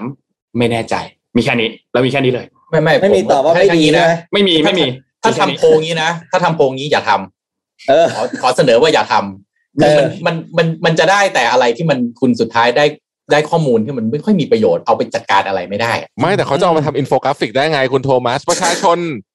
อ่าพอพึงพอใจกับการทำงานอย่างนี้ไงถูกไหมอืมอ่าอะเดี๋ยวเดี๋ยวให้เดี๋ยวให้ทีมงานทิ้งลิงก์ลงไปให้นะอะทีมงานแปะลิงก์หน่อยฮะแล้วก็ช่วยแปะลิงก์หน่อยช่วยกันทำกันหน่อยนะแปะลิงก์ช่วยกันเพราะช่วยกันว่าทำครับ เออนะฮะ ก็ก็อะเป็นอีกหนึ่งทางแล้วกันที่ที่อย่างน้อยก็ลองพยายเขาก็พยายามจะรับฟังเสียงจากจากประชาชนนะครับ ก็ลองดูครับอืมว่าว่าจะเป็นอย่างไรบ้างคือคือมาวิเคราะห์เรื่องนี้กันหน่อยได้ไหมอ้าวเฮ้ยเดี๋ยวเดี๋ยวเดี๋ยวเมื่อวานเพิ่งฟังเรื่องนี้ อภิปรายไม่ไว้วางใจ สรุปแล้วดูดูทรงแล้วเนี่ยสองคนที่โดนแน่ๆก็คือคุณอนุทินกับเอ่อพลเอกพลเอกประยุทธ์นะปฮะระยุทธ์แต่มีมีมีข่าวแว่วๆมานี่ข่าวแว่วนะข่าวลือนะอืมว่าอาจจะพ่วงร้อยเอกธรรมนัฐได้ด้วยนะอ๋ออืมไปทำอะไรได้อะวันเขาจะอภิปรายกันวันที่สิบหอืกมนี้นะครับสิบหกสิงหาคมนี้จะเป็นการอภิปรายก็ อัปเดตให้ฟังสั้น ๆ ก็คือคุณสมพงษ์อมรวิวัฒน์หัวหน้าพรรคเพื่อไทย แล้วก็เป็นผู้นำฝ่ายค้านเนี่ยเขาก็ประชุมกับทางด้านพรรคร่วมฝ่ายค้านทั้งหลาย ว่าสรุปว่าจะอภิปรายคนไหนบ้าง วันที่ 16 สิงหาคมตอน 9 โมงที่อาคารรัฐสภาเนี่ยนะครับ ก็มีการยื่ยื่นนมั้งยื่นใช่ไหมสิบหกยื่นใช่ยังไม่อยื่ภินปรายยื่นวันนั้นวันนั้นเป็นการยื่น ก็จะยื่นให้กับคุณชวนหลีกภัย นะครับ ตัวประเด็ยื่นนเนี้ยชื่อนี้ไปผมผมขออนุญาตอย่างนี้นะอันนี้มุมมองแล้วนะอันนี้ช่วงสนทนาของเราแล้วนะฮะใช่ใช่ช่วงสนทนาแล้วถ้ายิ่งเอามุมมคุณละทำมันยิ่งเอาคุณทำมันนัดมาเนี่ย มันยิ่งดีโฟกัสจากสิ่งที่ควรจะต้องพุ่งตรงไปที่พลเอกประยุทธ์หรือเปล่า คุณธรรมนัฐเนี่ยถ้าเกิดเราย้อนกลับไปนะครับหลายหลายๆครั้งมาเป็นดีคอย เป็นดีคอยให้รัฐบาลในการอภิปรายเนี่ยหลายครั้งมาก คือในแง่หนึ่งเอาในเชิงการเมือง ต้องบอกว่าคุณธรรมนัฐค่อนข้างจะมีความกล้าหาญยืนรับกระสุนแทนบ่อยมาก ในมุในครั้งนี้เนี่ยถ้าฝ่ายค้านก็ล็อกเป้าคุณธรรมนัฐด้วยเนี่ยคือเรารู้อยู่แล้วคุณธรรมนัฐคือคุณเล่นเล่นคุณธรรมนัฐเนี่ยมันไม่รู้จะเอาประเด็นประเด็นอะไรมาเล่นเยอะกว่านี้แล้วถูกไหมฮะอืมอย่างเงี้ยเนี่ยมันจะดีโฟกัสหรือเปล่า อันนี้ต้องตั้งคำถามกลันไปที่ที่ที่เอ่อฝ่ายที่ค้านที่ด้วยแล้ววิปวิปฝ่ายค้านเออใช่แล้วประเด็นป็สำคัญที่สุดนเดียวดีกว่าใช่ประเด็นสำคัญที่สุดตอนนี้คืออะไรหนึ่งงบกลางใหญ่ที่สุดสองอืมประเด็นการจัดการบริหารโควิด สองประเด็นเนี้ยใหญ่ที่สุดแล้ว เพราะฉะนั้นถ้าฝ่ายค้านอยากล็อกเป้า อยากตั้งคำถามฝ่ายค้านเหมือนกันถ้าเกิดจะล็อกเป้าไปที่คุณธรรมนัฐด้วย ฝ่ายค้าน expect ผลอะไร สิ่งที่ประชาชนควรจะได้รับจากการที่ฝ่ายค้านจะล็อกเป้าคุณธรรมนัฐเนี่ยประโยชน์คืออะไร อันนี้อยากให้ฝ่ายค้านบอกมานิดนึงอ่าผมผมผมว่านะเขาอาจจะมีหลักฐานอะไรบางอย่างที่เขาอยากพูด อ่าทางนี้น่าสนใจ อ่าทาถ้างเกินี้ดน่าสนถ้าใจถ้าไม่ถ้าไม่ถ้าไม่กล่าวถึงรัฐมนตรีคนนี้ก็ก็พูดไม่ได้ อย่างเงี้ยอ่าผมผมอันนี้เดาอันนี้เดานะฮะ แต่ผมเห็นด้วยกับคุณโทมัสว่าอืมเรื่องตอนนี้มันมันโควิดอะ อืม มันควรจะโฟกัสอืมไม่งั้นมันจะประเด็นมันจะแตกออกไปหมด ใช่ใช่แล้วเวลามันก็ไม่พอ เอออืมันไม่ได้มันไม่ได้ขยี้ให้ถึงที่สุด มันไม่มีเวลาใช่ให้ตัวแม้กระทั่งตัวรัฐมนตรีที่ถูก หรือท่านนายกเองก็จะไม่มีเวลาลุกขึ้น อภิปรายมากพอไงถูกครับซึ่งผมเห็นด้วยนะถล่มทั้งหมดไปที่คนเดียวเลยอะมันไม่ใช่ถล่มเขาเรียกว่าถล่มข้อมูลถล่มข้อมูลถล่มข้อมูลข้อมูลข้อมูลแหมอืม นี่เดี๋นี่ยวนี่มีท่านมีท่านหนึงถามว่าวันนี้ไม่มีสนทนาหาธรรมใช่ไหมนี่แหละครับสนทนาหาธรรมคุยกันอยู่ตอนนี้เพราะว่าคืนนี้ไม่มีฮะอ่าออเพราะฉะนั้นไม่มีใครอยากจะครับสนทนาหาธรรมมันจะเป็นช่วงที่คนคอมเมนต์เยอะมากเชิญคอมเมนต์ได้เลยนะฮะอยากจะพิมพ์อะไรพิมพ์เลยนะฮะเอาเต็มที่อืมแล้วนะฮะแล้วเดี๋ยวฝั่งฝั่งฝั่งรัฐบาลอาจจะมีการลุกขึ้นตอบการอภิปรายไม่ไว้วางใจบอกว่า สิ่งที่ท่านพูดมาทั้งหมดนั้น ไม่เป็นความจริงเลยนะครับ ขอบคุณครับอืมแล้วก็กดปออกระเด็นการตอบเนี่ยเลยน่าสนใจ ประเด็นการตอบนี่น่าสนใจคือ ผมเชื่อว่าอะไรคอย่างเงี้รั้ยงนี้ ครั้งนี้รัฐบาลโดยเฉพาะผู้นำคุณเอกประยุทธ์หรือคุณเอกประวิตยไม่สามารถที่จะทำแบบคราวที่แล้วได้ ลุกขึ้นมาตอบสั้นๆ ปั๊บพับไมค์เดินลอืงมผมเชื่อว่าทำไม่ได้ ตอนนี้ท่านรู้แล้ว สิ่งอืมที่ท่านโอ้โหบางทีก็เรียกว่า เรียกว่าอะไรนะตะแบงอะขออภัยขอขออนุญาตจริงๆใช้คำพูดเนี่ยนะแต่ถ้าฝ่ายที่เชียร์อืมอืมพลเอกประยุทธ์อยู่เนี่ยนะคือบางทีเนี่ย ตะคอกบ้างหรือว่าใช้แรงแรงนิดนึงอะผมเชื่อว่าครั้งนี้ท่านทำไม่ได้ละ คือทำไปแล้วเนี่ย เห็นแล้วว่าโหการถูกวิพากษ์วิจารณ์มันเยอะ น่าสนใจมากว่าครั้งนี้การอภิปรายที่เกิดขึ้นนะครับมีเรื่องม็อบด้วย ผมเชื่อว่าฝ่ายค้านเนี่ยเอาเรื่องม็อบมาเต็มที่แน่นอน หลักฐานอะไรต่างๆ อาจจะยกขึ้นมา น่าสนใจมากว่าสิ่งที่เกิดนอกสภา และจะเอาไปถูกอภิปรายในสภาเนี่ย ต้องดูเลยฮะว่ารัฐบาลจะตอบยังไง ในทุก ๆ ประเด็นที่ฝ่ายค้านจะเอามาขยี้และผมก็เชื่อด้วยนะ ผมก็เชื่ออย่างด้วยนะ จากแคมเปญที่ทางฝ่ายค้านเอามาบอกว่าเป็นการอะไรนะ อภิปรายครั้งสุดท้ายของพลเอกประยุทธ์นะฮะแคมเปญนี้เนี่ยแล้วก็เชื้อเชิญให้เอ่อข้าราชการประจำใครที่เรียกว่าเฮ้ยทนไม่ไหวกับระบบอ่าให้ออกมาส่งหลักฐานมา เดี๋ยวเราจะปิดชื่อไว้ นี่แหละอาจจะเป็นอีกช่องทางหนึ่งหรือเปล่า หวังว่าจะเดือดหวังว่าจะไม่ไม่มวยล้ม หวังว่าจะอ่าอ่าอ่าวงเราที่ติดตามดูนะ เพราะว่านี่คือสิทธิของพวกเรานะในระบอบประชาประชาธิปไตย ที่จะติดตามสิ่งที่เกิดขึ้นในสภา ซึ่งสสที่อยู่ในนั้นมีเอกสิทธิ์ได้รับการคุ้มครองในการจะอภิปราย นะครับนั้นอ่าพบพบคนที่อยู่นอกสภาอภิปรายไม่ได้ไงนะอภิปรายไปอาจจะเอ๊ะหมิ่นประมาทไหมอะไรไหมอ่ารอฟังในสภาว่าจะเป็นยังไงรอฟังในสภาเออเวลาเขาอภิปรายกันนี่เขาไม่มีหมิ่นประมาทใช่ไหมหมายถึงว่าก็ได้คุ้สมสครองได้รับใช่ไหมเอกสิทธิ์คุ้มครมันองจะมีมีเอกสิทธิ์คุ้มครองอืมอ่าอ่าอ่าอ่าเพราะฉะนั้นคุณเพราะฉะนั้นแท็บต้องคุณทัศน์คุณแท็บต้องไปเป็นสสนะครับจะได้เต็มที่ผมรวิทหารอุตสาหะสสบัญชีรายชื่อพักมิชชั่นอืมเอ้ย เนาะก็แต่โมงยี่สิบแล้ว เดี๋ยวผมไปแล้วนะอ่าพี่ปิ๊กไปก่อนพี่ปิ๊กไปผก่อมนไปก่อนเดี๋ยวผมไปก่อนเพราะผมจะไปเตรียมลุยวัคซีน อ่าเชิญขอให้โชคดีนะฮะสวัสดีขอให้โชคดีอืมไปฝึกสกิลนะพี่นะอืมสวัสดีครับ ครับ สวัสดีครับ สวัสดีครับสพี่วัสดีครับอ่าเราเหลือกันสามคนนะคุยอีกสักแป๊บหนึ่งก็แล้วกันนะฮะ ได้ครับ ประเด็นที่น่าที่น่าเป็นห่วงมากที่สุดเลยนะผมว่าตอนนี้นะคือเรื่องของเศรษฐกิจก็เป็นอีกเรื่องหนึ่งที่น่าเป็นห่วง คือวันก่อนที่ผมคุยไปอะคุณคุณโทมัสนนท์ผครัมบคิดว่ามันควรจะต้องเริ่มเอาไอ้เจ้า ATK เนี่ย มาโอ้โหแต่ ATK ไม่ไม่น่าเชื่อว่าจะมีประเด็นนี้ขึ้นมาอีกแต่ว่าอืม ATK เนี่ยเข้ามาเริ่มทำให้กิจกรรมบางอย่างเนี่ย เดินหน้าไปได้อืมอันที่อยากสนับสนุนให้ทำมากที่สุดเลยนะ คืออมโรงเรียนฮะขอไปเช็คในโรงเรียนใช่ไหมคืออะสมมติอันนี้เอาแบบเอ็กซ์ตรีมเลยนะอืมครูฉีดวัคซีนหมดถูกไหมอ่า แล้วครูเนี่ยก่อนเข้ามาสอนเอต้องสวอปทุกครั้งอืม นะฮะเด็กนักเรียนตอนนี้เนี่ยมันมีชุดแบบที่ใช้น้ำลายอะอืมใช่ไหมครับ คุณจะเอาไงอะจะเอาเอ็กซ์ตรีมสุดก็สวอปอ่าเทสทุกวัน อืมอืมถามว่ามีความเสี่ยงไหมสองวันสามวันก็ยังมีแต่น้อยมากแล้ว อืม ถ้ามันทุกวันอะนะเพราะว่ามันมีมันมีอะไรนะเขาเรียกว่าความไม่แม่นยำ sensitivity ของมันอยู่ใช่ปะครับ แต่ถ้าเกิดคุณทดสอบทุกวันอะ มันก็ครับลดอันนี้ลงไปได้เรื่อยๆอืมถามว่ามีความเสี่ยงไหมมีแต่ผมคิดว่ามันอยู่ในเกณฑ์ที่ควบคุมได้ การเรื่องเด็กเด็ก เปิดเทอมปิดเทอมไอเรื่องเด็กเรียนออนไลน์นี่ผมว่าเรื่องใหญ่มากนะ คือมันอืมมันกลายเป็นอิชชูที่ต้องรีบจัดการ แล้วก็คนไม่ค่อยพูดถึงประเด็นนี้เยอะนะแปลกไหมหมายถึงก็ว่ามี controversy นะก็มีคนออกมาบอกว่าให้หยุดเรียนปีหนึ่งเออแต่ก็มีอีกกลุ่มหนึ่งก็บอกว่าโอ้ยไม่ได้หยุดไม่ได้ แล้วเด็กจะเอาความรู้ที่ไหนก็น่าคิดนะหยุดเรียนปีหนึ่งเนี่ยน่าสนใจ เพราะว่าอืมน่าสนใจหมายถึงว่าน่าสนใจที่จะคุยกันนะนะมคือโดยส่วนตัวคิดว่าไม่น่าทำได้ เพราะว่า แล้วแล้วเด็กทั้งหมดคือคือหยุดเรียนเนี่ยมันไม่ได้หยุดได้แต่บางระดับชั้นถูกไหมฮะเพราะว่าทุกคนต้องเลื่อนขั้นถูกไหมหยุดหมายถึงหยุดหมดเลยนะอืมแบบกดถูกปุ่ต้มอง stop ทุกอย่างพอสแบบปีหนึ่งเอออืมแล้วทำอะไรอะ อืม อืม ก็เหมือนเสียเวลาไปปีไปไปเล่นไปเที่ยวเล่นเหมือนปิดเทอมปีหนึ่ง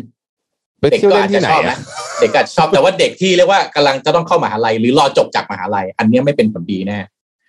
ทั้งตัวเขาเองแล้วก็ตลาดแรงงาน คือผมว่าช่วงอายุ ตั้งแต่สามขวบจนถึงยี่สิบเอ็ดยี่สองที่เป็นช่วงเวลาเรียนจนจบปริญญาตรีเนี่ย มันเป็นช่วงที่ in- คือมันเป็นช่วงที่อินเทนส์สำคัญ แล้วก็แต่ละปีมีความหมายมาก อืม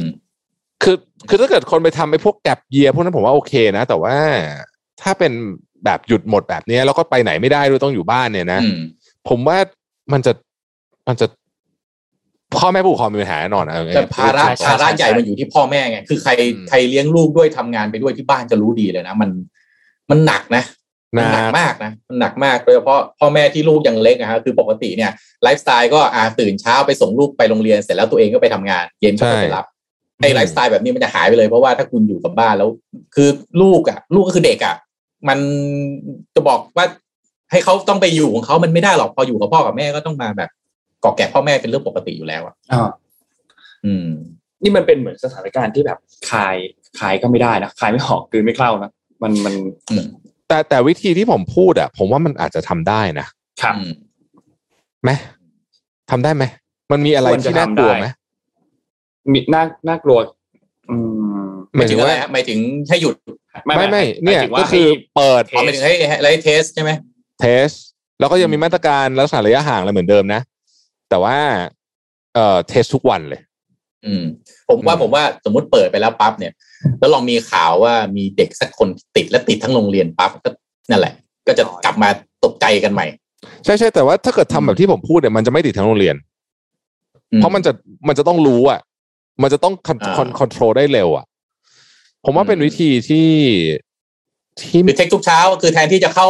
เข้าอะไรนะเข้าแถวเคารพธงชาติมาเออไม่จิ้มจมูไต้กองแทน จิ้มจมูกไม่ไม่อืมจิ้มใช้น้ำลายก็ได้ถ้าเด็กเล็กอืมอืมอืมส่วนครูบุคลากรเนี่ย อันนี้ต้องเช็คแน่นอนเลยทุกวันเพื่อความปลอดภัยอืมเอออืมซึ่งตอนนี้มันมี ATK แล้วเนี่ย จริง ๆ มันทำได้นะผมว่า ก็เป็นข้อเสนอน่าสนใจนะ เด็กอืมทั้งประเทศนี่ก็หลักแสนใช่ไหมเพราะยังไงเร็วๆนี้เราคงไม่ได้ฉีดวัคซีนให้เด็กแน่นอนถูกไหมอืม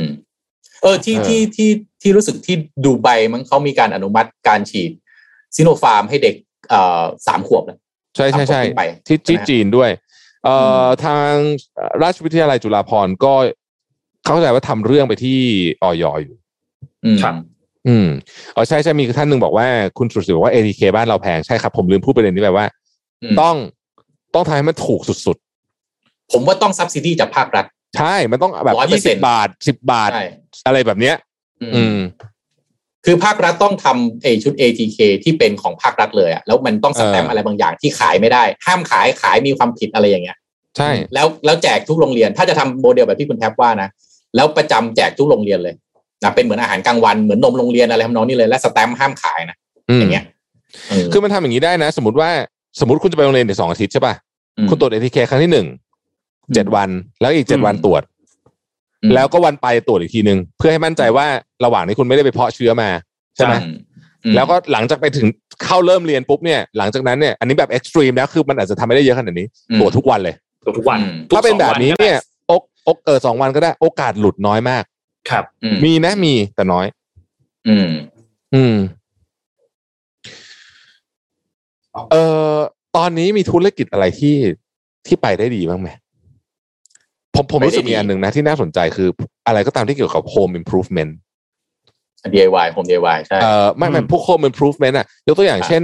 คนอาจจะคนที่เขามีตังค์หน่อยเนี่ยนะผมเห็นอืมเพื่อนผมหลายคนเนี่ยก็มันจะมีสระว่ายน้ำแบบที่ไม่ได้เป็นสระเป่าลม แต่ก็ไม่ใช่สระว่ายน้ำแบบที่ปกติที่เราสร้างขึ้นมาตอกเข็มนะมันเป็นสระว่ายน้ำแบบ แบบมีมีความเป็นผ้ายางผ้าใบอะแต่ว่ามันก็เวิร์กอะนะแล้วก็แข็งแรงพอสมควรเนี่ยอะ ไม่ต้องเป่าลมซื้มันมันตั้งขึ้นมาได้ ไม่ต้องเป่าลมไม่ต้องเป่าลมอืมเออครับก็คือก็คืเห็อนหมวดนี้ลายคนหมวดหมวดนี้หมวดนี้เขาเรียกไอ้นี่คุณแท็บพอดีที่บริษัทผมมีขายอยู่เขาเรียกเขาเรียก Home DIY ส่วนใหญ่มันจะอยู่ในหมวดที่ชื่อเรียกว่าหมวด Home DIY แล้วขายดีขึ้นไหมก็คือคุณโทมัสช่วงนี้โอ้ยดีขึ้นเยอะมากนะคือเอาผมเอาผมพูดง่ายๆเตาหมูกระทะของผมอะมันขายไม่พอนะเพราะว่าคนน่ะอ่าต้องต้องคือมันใช้เวลาอยู่กับบ้านซึ่งเนี่ยผมทำงานอยู่ที่บ้านมา ไม่ได้ออกไปไหนเลยนะมันเบื่อนะวันนี้ตื่นมาก็คือบางทีรู้สึกหายใจทิ้งไปวันๆอะ มันก็เลยต้องหาอะไรทำไงที่ราคาไม่แพงจนเกินไป ใช่ลู่ลู่วิ่งนี่ก็ได้ขายดีมาก ลู่วิ่งอะลูวิ่งก็โดนก็โดนตันคิงมันชื่ออะไรนะคิงสมิธหรือคิงคิงสมิธอืมคิงสมิธเสี่ยวมี่เนี่ยอืมโอ้โห ขายดีมาก เพราะมันไม่แพงไงหมื่นกว่าบาทอืมคนก็ซื้อได้ อุปคือกรคือณ์โต๊ะทำงานทั้งหลายเนี่ยอ๋อนี่นี่อันนี่นี้นี่คือสุดเลยอะเราได้พูดถึงกลุ่มนี้หรือยังกลุ่มที่ชื่อว่าจัดโต๊ะคอมใครเคยเข้าไปยังอ่าเออเคยเคยบอกไปแล้วเคยบอกผมก็ตามเออโอ้โห พระเจ้าช่วยไม่น่าเข้าไปเลยโดนป้ายยาใช่ไหมโดนป้ายยาโอ้อุ๊ยนี่คือสุดอะแล้วโต๊ะคอมในนี้มันสุดมากคุณโทมัส คือคุณจะรู้สึกว่าอืมทุกโต๊ะทำงานของคุณที่หน้าหน้าตาน่าเกลียดไปเลยอะพูดจริงจรินะงจริงอืมคุณรู้สึกว่าเฮ้ยอะไรวะ ไม่ได้ละนี่ไม่นี่บริษัทผมขายของพวกนี้นะผมไม่กล้าถ่ายรูปโต๊ะผมไปลงเลยกลัวเขาบอกว่าอะไร นี่บริษัทคุณทำพวกนี้โต๊ะคุณได้แค่นี้เหรออะไรไม่คุณโทมัสต้องเอาของไปขายในนี้ เพราะว่าพอคุณไม่เพราะว่าพอคุณขึ้นแล้วสวยคนชอบใช่ป่ะข้างล่างมันจะมีเออลิงก์เลยครับว่าซื้ออะไรที่ไหนที่ไหนแปะตรงนี้อืมใช่ใช่เลยมาทุกอย่างเลยอืมตอนนี้นี่ผมก็แบบ วันๆจริงๆอยากจะซื้อหลายๆอย่างเหมือนกันแต่รู้สึกว่าแบบแม่งก็ไม่ได้ขนาดนั้น มันจะมีคือเออมันจะมีไฟบนหน้าจออะไฟที่อยู่บนมอนิเตอร์อ่าคอมอะอ่าที่แบบช่วยตัดแสงอันนั้นโอ้โหอันนั้นก็ขายดีมากเออแต่พี่สงสัยอะนนท์ถ้าเกิดว่าเราเอาไฟไว้หน้าจอตรงนั้นน่ะแล้วเว็บแคมจะอยู่ไหนอ๋อที่จริงๆแล้วเว็บแคมอาจจะอยู่ข้างๆของจอได้ แต่คือคือนนท์น่ะไม่ได้ใช้แบบนั้นนนท์มีไฟที่อยู่หน้าจอนะ แต่ว่านนท์ใช้กล้องอีกตัวหนึ่งเลย ก็เลยแบบไม่ได้อยู่เออมันต้องตั้งเว็บแคมแยกอะแต่เว็บแคมใช่ใช่เวลามันอยู่แขวนอยู่บนจอเนี่ยมันอยู่ในโพสเนี่ยอย่างที่เว็บแขวนเว็เว็บบแคมแคมบนตัวจนี้อมันเป็นอย่างงี้ฮะนี่เว็บแคมนี้มันเป็นอย่างงี้โพซิชันมันพอดีเป๊ะเลยนี่มันมีขาแบบนี้อ๋อไม่แล้วก็ทำเป็นขาอ่าเดี๋ยวหาผมขายของเนี่ยเนี่ยอ่าเดี๋ยวนี้เป็นแบบนี้ฮะแล้วก็อ่าวางเพราะมันจัดมุมได้เพราะไอ้อยู่ข้างบนเนี่ยปัญหาของมันคือมันมุมเรามันมุมลงมาอย่างนี้เดี๋ยวนี้เขาเลิกแล้ว แล้ววันแล้วมันเว็บแคมบางตัวฮะมันซูมหน้าเข้ามาอย่างนี้เลย มันไม่เห็น background คือสมัยก่อนน่ะเว็บแคมเนี่ยมันจ่อหน้าอย่างเดียว ลองนึกภาพภาพประชุมสมัยก่อนมันไม่เห็น background แต่สมัยเนี้ยเวลาที่คุณคุยอะไรกับใคร background มันต้องมาอืมมันก็เลยส่วนใหญ่มันจะเปลี่ยนมาเป็นอย่างนี้ มันจะไม่ได้แขวนจอเท่าไหร่คุณไพศาลถามว่ากลุ่มชื่ออะไรกลุ่มชื่อจัดโต๊ะคอมครับ ชื่อนี้เลยฮะอืมตรงๆเลย ตอนแรกมันก็นึกว่าแบบเฮ้ยเฮ้ยเขามีแบบอ g e n d a อะไรแบบแฝงไว้ยุบหรือเปล่า เป็นเรื่องการเมืองเรื่องไม่ใช่ครับ ไม่จัดโต๊ะคอมจริงจังเป็นเรื่องเสียตังค์ล้วนจัดโต๊ะคอมแบบจริงจังเลยๆไม่แล้วเข้าไปถึงก็จะแบบอ้าว เรายังไม่มีลำโพง ใช้ลำโพงคอมพิวเตอร์อยู่นี่ อืมไม่ได้เอาเลยแล้วอะไม่ได้เลยแล้วเขาก็ใช่นอกจากลำโพงก็จะมีที่ตั้งลำโพงด้วยนะอ่า ที่ตั้งลำโพงเอ่อมีอะไรนะเอ่อที่ตั้งจอคีย์บอร์ดอีกคีย์บอร์ดโอ้ยคีย์บอร์ดได้ตัวดีเลย accessory คีย์บอร์ดอืมคีย์บอร์ดได้ตัวดีเลย คีย์บอร์ดเมาส์อะไรคือคือที่คุณมีอยู่ทั้งหมดปุ๊บคุณจะรู้สึกว่ามันห่วยไปเลยตอนนี้เอ้ยผมคันไม้คันมือต้องเข้าไปขายเลยแล้วทนไม่ไหวเอาไปขายเลย คุณน้อยขายเลย แล้วโอ้โหจะเห็นเขาบางทีแบบเราแบบเฮ้ยเราเขินอะโอ้โหจอบางคนนะพาโนรามามาตัวสามสี่หมื่นผมนี่ยังไม่กล้าซื้อเลยอะมันมีไอจอของซัมซุงแบบที่มัน46นิ้วอะใช่ป่ะที่มันยาวอะยาวยาอะวๆอย่างนี้เลยซึ่งอะผมอยากได้มากเลยอันนั้นน่ะอืมแต่เห็นราคาแล้วถอยป่ะใช่แพงใช่แล้วมันก็จะมีที่ยึดขาจออะอ่าใช่ใช่ที่แบบใช่เท่ๆอะอืมอุ้ยอันนั้น work มากอันนั้นเก้าอี้อีกอืมโอ้เยอะอะอ๋อเก้าอี้นี่นี่นี่นี่นี่นี่อันนี้ อันนี้เจ๋งสุด ผมเห็นอยู่คนหนึ่งอะเขาจัดจอไอ้เส้น LED ไฟ LED อะอ่ากำลังจะพูดเลยเนี่ย คืออย่างกับอยู่ใน RGB RGB เขาเรียก RGB เออเออมันเป็นไฟ LED เป็นเส้นๆใช่ป่ะใช่ใช่แล้วแบบเฮ้ยมันเจ๋งมากมันดูอวกาศมากอะใช่ มันเท่มาก อืม อันนี้เป็นเหล่าเกมเมอร์ไงเหล่าเกมเมอร์เนี่ยเขาต้องอยู่กับอะไรหมด RGB ฮะหมดหมดไฟกี่ตังค์คะเนี่ยเปลี่ยนสีได้ อ่า ออกแนวดิสโก้อะไรเงี้ยเออเออโอ้และอีกอันหนึงคือเทคนิคการจัดสายไฟครับ เออใช่ใช่ใช่ปัญหาคือโลกถ้ามองแตกไปใต้โต๊ะต้องไม่เจอสายไฟนะเอจะอจะมีสายไฟมากองบนพื้นไม่ได้เลยนะ ต้องมีอืมเทคนิคเฮ้กายรจัดสายไฟ โอ้โห ไม่ไหวนะเนี่ยนี่พูดมานี่ผมขายของคนนี้เนี่ยผมอายเลยนะเนี่ยเออคุณโทมัสต้องเข้าไปดูเลยในเนี้ยเขาตายคุณไม่ได้แล้วขายของแล้วในเนี้ยเขินเขินโอ้แต่นิดนึงนะวันก่อนมีคนเอามาโพสต์ในห้องของชาวอะไรนะไอ้ LINE Mission Square เนี่ยนะฮะครับสายไฟนี่ขอ ขอแจ้งตรงนี้เลยนะครับ อย่าขดและเอาไว้ในกล่องเด็ดขาดนะครับ มันมีเคสเยอะมากนะฮะเอาสายไฟขดขดขดคุณแทบเรียนวิศวะน่าจะรู้ การระบายความร้อนของสายไฟมันมันไม่ดี แล้วมันเกิดไฟไหม้ได้นะครับ อันนี้ต้องแจ้งตรงนี้ทุกคนเลยนะฮะอ๋อไอ้กล่องไอ้กล่องเก็บสายไฟอะแล้วเขาไปขดไงอ่าคุณแทบขดขดขดมัดมัดเอาไว้เสร็จแล้วยัดเข้าไปในในในกล่องเก็บสายไฟร่วมกับปลั๊กไฟ ความร้อนมันไม่ระบายระวังนะครับ อันนี้มีเยอะมากเลยนะครับ ที่เกิดไฟไหม้ขึ้นนะครับก็ต้องระวังอันตรายมันอาจจะสวยนะ อาจจะสวยจริงแต่ความปลอดภัยไม่ได้นะครับ ต้องบอกเลยนะครับอืมครับ เออ เออ แล้วก็โอ้มาตรเยฐานอะของปลั๊กเนี่ยต้องต้องดีนะครับ ถ้าถ้าคุณจัดโต๊ะคอมแล้วใช้มาตรฐานปลั๊กไม่ดีเนี่ยไม่ไม่ได้นะครับ ก็แนะนำยี่ห้อหนึ่งรู้สึกจะมีชื่ออันนี้ช่วยกันขายอะและทำมาหากินกันไปแนะนำปลั๊กครับแนะนำเฮ้ยนี่ผมซื้อปลั๊กอันในเทคมาเปลี่ยนทั้งบ้านเลยนะ โอ้ขอบคุณมากเพราะว่าผมพอพอคุณโทมัสบอกไอ้ไอ้เรื่องไอ้เรื่องไฟช็อตนั่นน่ะผมก็รู้สึกว่าเฮ้ยน่ากลัวว่ะน่ากลัวจริงๆด้วยเปลี่ยนหมดทุกทุกที่เลยครับอ่านเปลี่ยนทั้เป็งนบ้านการเลยลงเพราะทุนว่าที่ประหยัดที่สุดแล้วครับจริกับงคค่ารับจริงเพราะว่าบางทีนะ ผมเห็นเพื่อนผมนะไปบ้านเหมือนนะโอ้ชุดเครื่องเสียงทุกอย่างเป็นแสนไปหันไปดูปลั๊กโอ้ปลั๊กอะไรไม่รู้ตัวร้อยกว่าบาทโอ้มันเกิดอะไรขึ้นมามันไม่คุ้มอย่างแรงจริงจริงจริงจริงจริงนะโอ้นะอะเราปิดปิดท้ายสักหนึ่งประเด็นดีไหมฮะ อยากคุยครับเรื่องอะไรกันดี อืมเอานี่เรื่องผมผมขอผมขอเรื่องนี้ได้ไหมผมเนื่องจากอืมผมเตรียมมา ผมอยากจะ เอ่อไปนี่หน่อยได้ไหมเอ่อเจ็ดเรื่องหน้าฟังจากโอลิมปิกครั้งล่าสุดอะโอ้ดีดีดีคอ่ารับมามามามาดีมาดีเออได้ไหมนะ เพราะว่าคือมันมีเหตุการณ์เกิดคือโอลิมปิกครั้งนี้ต้องบอกเป็นโอลิมปิกที่มันแบบว่าเงียบเงียบที่สุดครั้งหนึ่งเลยทีเดียวนะเงียบเงียบเราไม่ค่อยได้เออด้วยเรื่องแบบปกติในโอลิมปิกมันจะมี ตำนานเกิดขึ้นเยอะแยะเลยนะ ผมก็เลยไปคัดมา มีเจ็ดเรื่อง เรื่องที่หนึ่งเลยนะฮะดร.แอนนาคีเซนโฮเฟอร์จำชื่อเธอได้ไหม ที่เธอเป็นนักจักรยานจักรยานที่ป็อ๋อโอเคโอเคโอเคโอเคศาสตราจารย์ด้านคณิตศาสตร์นะ แล้วก็เป็นชาวเป็นชาวฮอลแลนด์เนี่ยนะฮะมแต่เธอดันเข้าที่หนึ่งอะ เธอเป็นนักเป็นมือสมัครเล่นนะ แต่ที่ไปเขาบอกว่าด้เหรีไม่ยญทมีองโค้ดไม่มีอะไรเลยใช่ไหม ไม่มีโค้ชไปตัวเดี่คยวนๆเดียวเลยเลยแต่ชนะนะทีมอื่นที่มาเป็นมาเป็นทีมอะนะ เธอชนะเธอเธอเป็นชาวออสเตรียโทษที นะแล้วก็ไปชนะทีมอะไรทีมจากฮอลแลนด์ที่มากันเป็นทีมอะแล้วก็แบบเป็นมือหนึ่งของโลกอะไรนะนะฮะใช่เนี่ยรายการมีใช่รายการที่ที่หนึ่งเขาเข้าแล้วเขานึกว่าชนะไอ้ยที่สองเขาเข้าแล้วเขานึกว่าชนะใช่ป่ะถูกต้องที่สองอ่าเข้าชูมืออ้าวที่ไหนได้ที่หนึ่งเนี่ยเข้านำไปก่อนต้องเป็นนาทีอะนะฮะก็มีเรื่องเล่าอะบอกว่าอีด็อกเตอร์แอนนานี่แกไปใช้วิธีการคำนวณเรื่องการสะสมความร้อนเนื่องจากแกเป็นนักคณิตศาสตร์ไงแกก็เลยแบบไปปั๊บแล้วก็จัดเอ๊ะคำนวณ เอ่อเรื่องของความเสี่ยงจากความร้อนอะไรเงี้ยแล้วก็เลยทำให้เข้าเข้าที่หนึ่งได้ก่อนนะอะอันที่สองนะฮะนี่ครับ น่าจะเป็น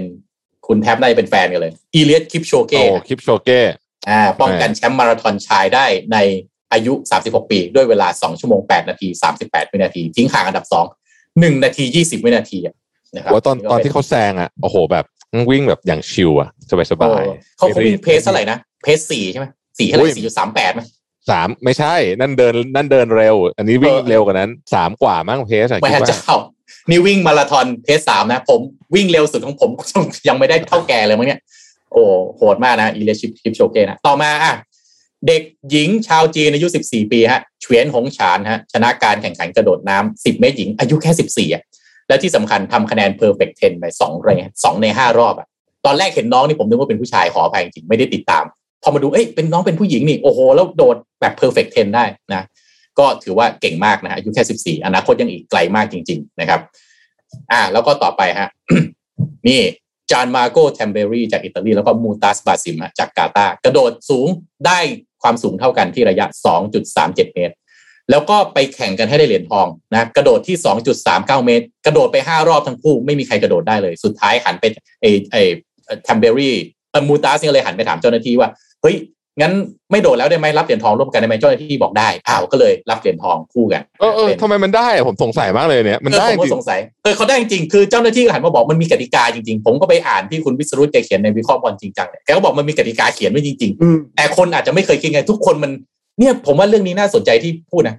บางทีเนี่ยเราคิดแต่ว่าที่หนึ่งมันต้องมีคนเดียวไงที่ไหนได้อืมกติกามันบอกที่หนึ่งมันมีได้หลายคน มีสองคนก็ได้ ในโลกความเป็นจริงนะที่หนึ่งมีหลายคนก็ได้นะ คุณไม่ต้องแข่งกันเป็นที่หนึ่ง คนเดียวนะจริงจริงๆแล้วเนี่ยเออก่อนหน้านี้เขาเคยมีการแชร์เหรียญกันแล้วนะอย่างเคสอ๋อเหรอเหรียญเงินเหรียญทองแดงอะเคยเคยมีการแชอ๋ร์อจริงๆเหรียญทองก็เคยมีแล้ว แต่ว่าอันเนี้ยเป็นในในเหรียญทองเนี่ยเป็นรอบในรอบหลายปีมากๆ ที่คือไอ้ไอ้แชร์เหรียญทองแชร์เหรียญเงินกับแชร์เหรียญทองแดงพอพอพอรับได้นะพอเข้าใจได้เพราะแชร์เหรียญทองเฮ้ยมีด้วยเหรออะไรเงี้ยก็แบบเป็นอะไรที่เออเราไม่เคยเห็นเหมือนกันนะฮะ เหมือนกับคือยังไงดูแล้วทรงมันจะเสมอไปเรื่อยๆ ถูกไหมไม่จบสักทีใช่อุ๊ยแต่ใช่แต่แมตช์อันเนี้ยสนุกมากใครยังไม่ได้ไปดูนะ ลองลองไปดูย้อนหลังดู ตัวอืมตัวการแข่งกระโดดกระโดดสูงอันเนี้ยสนุกมาก อืมนะครับ อะอีกอันหนึ่งฮะ นี่ นักกีฬายิมนาสติกลีลาทีมชาติอุซเบกิสถานนะลงแข่งในชุดทีมเซเลอร์มูนแล้วดูแล้วดูรูปรูปประกอบกันนะอ่าเซเลอร์มูนแล้วก็ใช้เพลงเซเลอร์มูนประกอบการแสดงด้วย เมื่อกี้เนี่ยเป็นเหรียญทองทั้งหมดเนาะไม่อยากจะเอาแต่เหรียญทองมาให้ดู จริง ๆ แล้วเนี่ยมันการแข่งขันกีฬาเนี่ยมันไม่จำเป็นจะต้องชนะเหรียญทองเพียงอย่างเดียวแน่นอนเหรียญทองเปลี่ยนชีวิตหลายคน แต่บางครั้งแต่การได้มีส่วนร่วม แล้วก็ทำให้ชีวิตมันสนุกอะก็น่าก็น่าจะสำคัญเหมือนกันนะ ไม่ใช่ว่าแข่งขันเอาเป็นเอาตาย แล้วก็ลืมไปว่าชีวิตมันมีด้านอื่นด้วยนอกจากการชนะเป็นที่หนึ่งยืนอยู่เหนือคนอื่นอย่างเดียวนะครับ ก็อย่างเช่นเนี่ยฮะทีมเอ่อยิมนาสติกลีลาจากอุซเบกิสถานนะครับ แล้วก็อะปิดท้ายครับ นี่แหละครับ ข่าวดีของชาวไทยครับ น้องเทนนิสพานิพักวงพัฒนกิจนะครับ ได้เหรียญทองแรกนะฮะให้กับกีฬาเทควันโด แล้วก็ของทัพนักกีฬาไทยด้วยนะครับ แล้วก็แต้วครับสุดาพรสอนดีอ่าได้เหรียญทองแดงจากกีฬามวยสากลหญิงนะครับ กลับประเทศไทย ก็เนี่ยแหละครับเจ็ดเรื่องราวดีๆ จากโอลิมปิกครั้งนี้ที่อาจจะเงียบไปสักหน่อย เพราะว่าข่าวโควิดมันหนักกว่าเยอะนะครับ แต่ก็ยังมีเรื่องราวดีๆ ซ่อนอยู่ครับนะครับ มีนักกีฬาหลายคนก็ทำท่าเอ่อจากอนิเมะชื่อดัง อย่างเช่นวันพีซอะไรแบบนี้นะนะโอ้เยอะเยอะดราก้อนบอลอะไรแบบนี้เนี่ยนะเยอะเยอะเยอะเยอะเยอะก็มีเยอะๆมากคือผมเนี่ยพูดจริงนะเสียดายมากเลย ถ้ามันเป็นเวลาปกตินะ มันน่าจะเจ๋งมากโอ้โหนจะนะเป็นผมว่ามันจะมันผมว่าสีสันนอกสนามกองเชียร์อย่างเงี้ยอืมกองเชียร์เนี่ยโอ้โห เราจะเห็นใช่ไหมความคิดสร้างสรรค์เพราะคนญี่ปุ่นเนี่ยเขาก็ค่อนข้างจะสุดๆอยู่แล้วนะเต็ม steam อยู่แล้วอันเขาเนี้ยจะนะทำอะไรเขาเอาเต็มที่อะ เขาเต็มที่แล้วผมว่าเราจะต้องเห็นแบบโอ้โหเยอะแยะเลยใช่ไหมผมว่ามาแบบเต็มชุดอะอืมเออน่าน่าเสียดายจริงๆ เสียดายอะเสียดายนักกีฬาหลายคนน่าจะเป็นแฟนอนิเมะหลายอันบางทีคือถ้าแบบถ้ามันไม่ได้อยู่ภายใต้สถานการณ์ที่มันไม่ค่อยดีแบบนี้เขาอาจจะปลดปล่อยนะ เดินออกมาแต่งชุดเป็นอนิเมะคอสเพลย์อะไรออกมาใช่หรือว่าไปแสดงออกให้มันดูแบบเป็นดราก้อนบอลอะไรอย่างนี้ก็ได้เนอะแต่ว่าพอมันอยู่ภายใต้สถานการณ์แบบนี้ก็อาจจะแบบแหมแสดงออกมากไปเดี๋ยวมันดู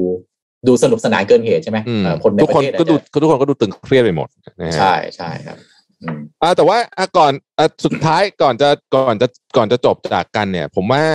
เราชวนคุยกันเรื่องนี้ไหมว่า จากการคาดการณ์ของโควิด แล้วเนี่ย หลายท่านก็ถามเข้ามาในอินบ็อกซ์ว่า อยากรู้ว่าเมื่อไหร่จะได้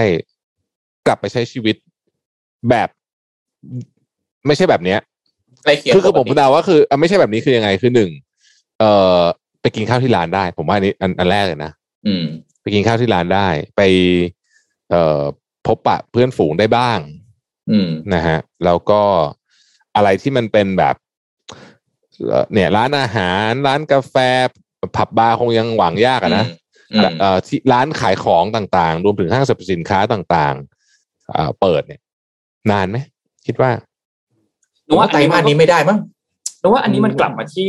เอ่อเรื่องเดิมคือ exit plan exit strategy ว่าตัวเลขถึงขนาดไหน เราถึงจะเริ่มมีการปลดอันนั้นปลดอันนี้ มันมันคือเรื่องเรื่องเนี้ยที่สุดท้ายเอ้ยเราก็ยังไม่มีใครพูดเลยนะเรื่องเนี้ยเราก็ยังไม่ใช่ไหมรู้สักทีว่าเอ๊ะสรุปภาครัฐเขาตัดสินใจยังไงนะ จะอืมให้ร้านอาหารนั่งกินที่ร้านได้เขาตัดสินจากอะไรนะอะไรอย่างงี้ก็ก็ยังไม่รู้อยู่ดีเอาไม่ใช่ร้อยี่สิบวันเหรอ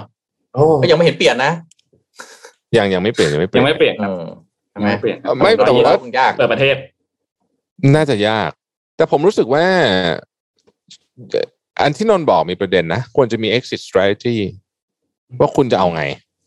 คือถึงตัวเลขแค่ไหนถึงจะเป็นที่รองรับได้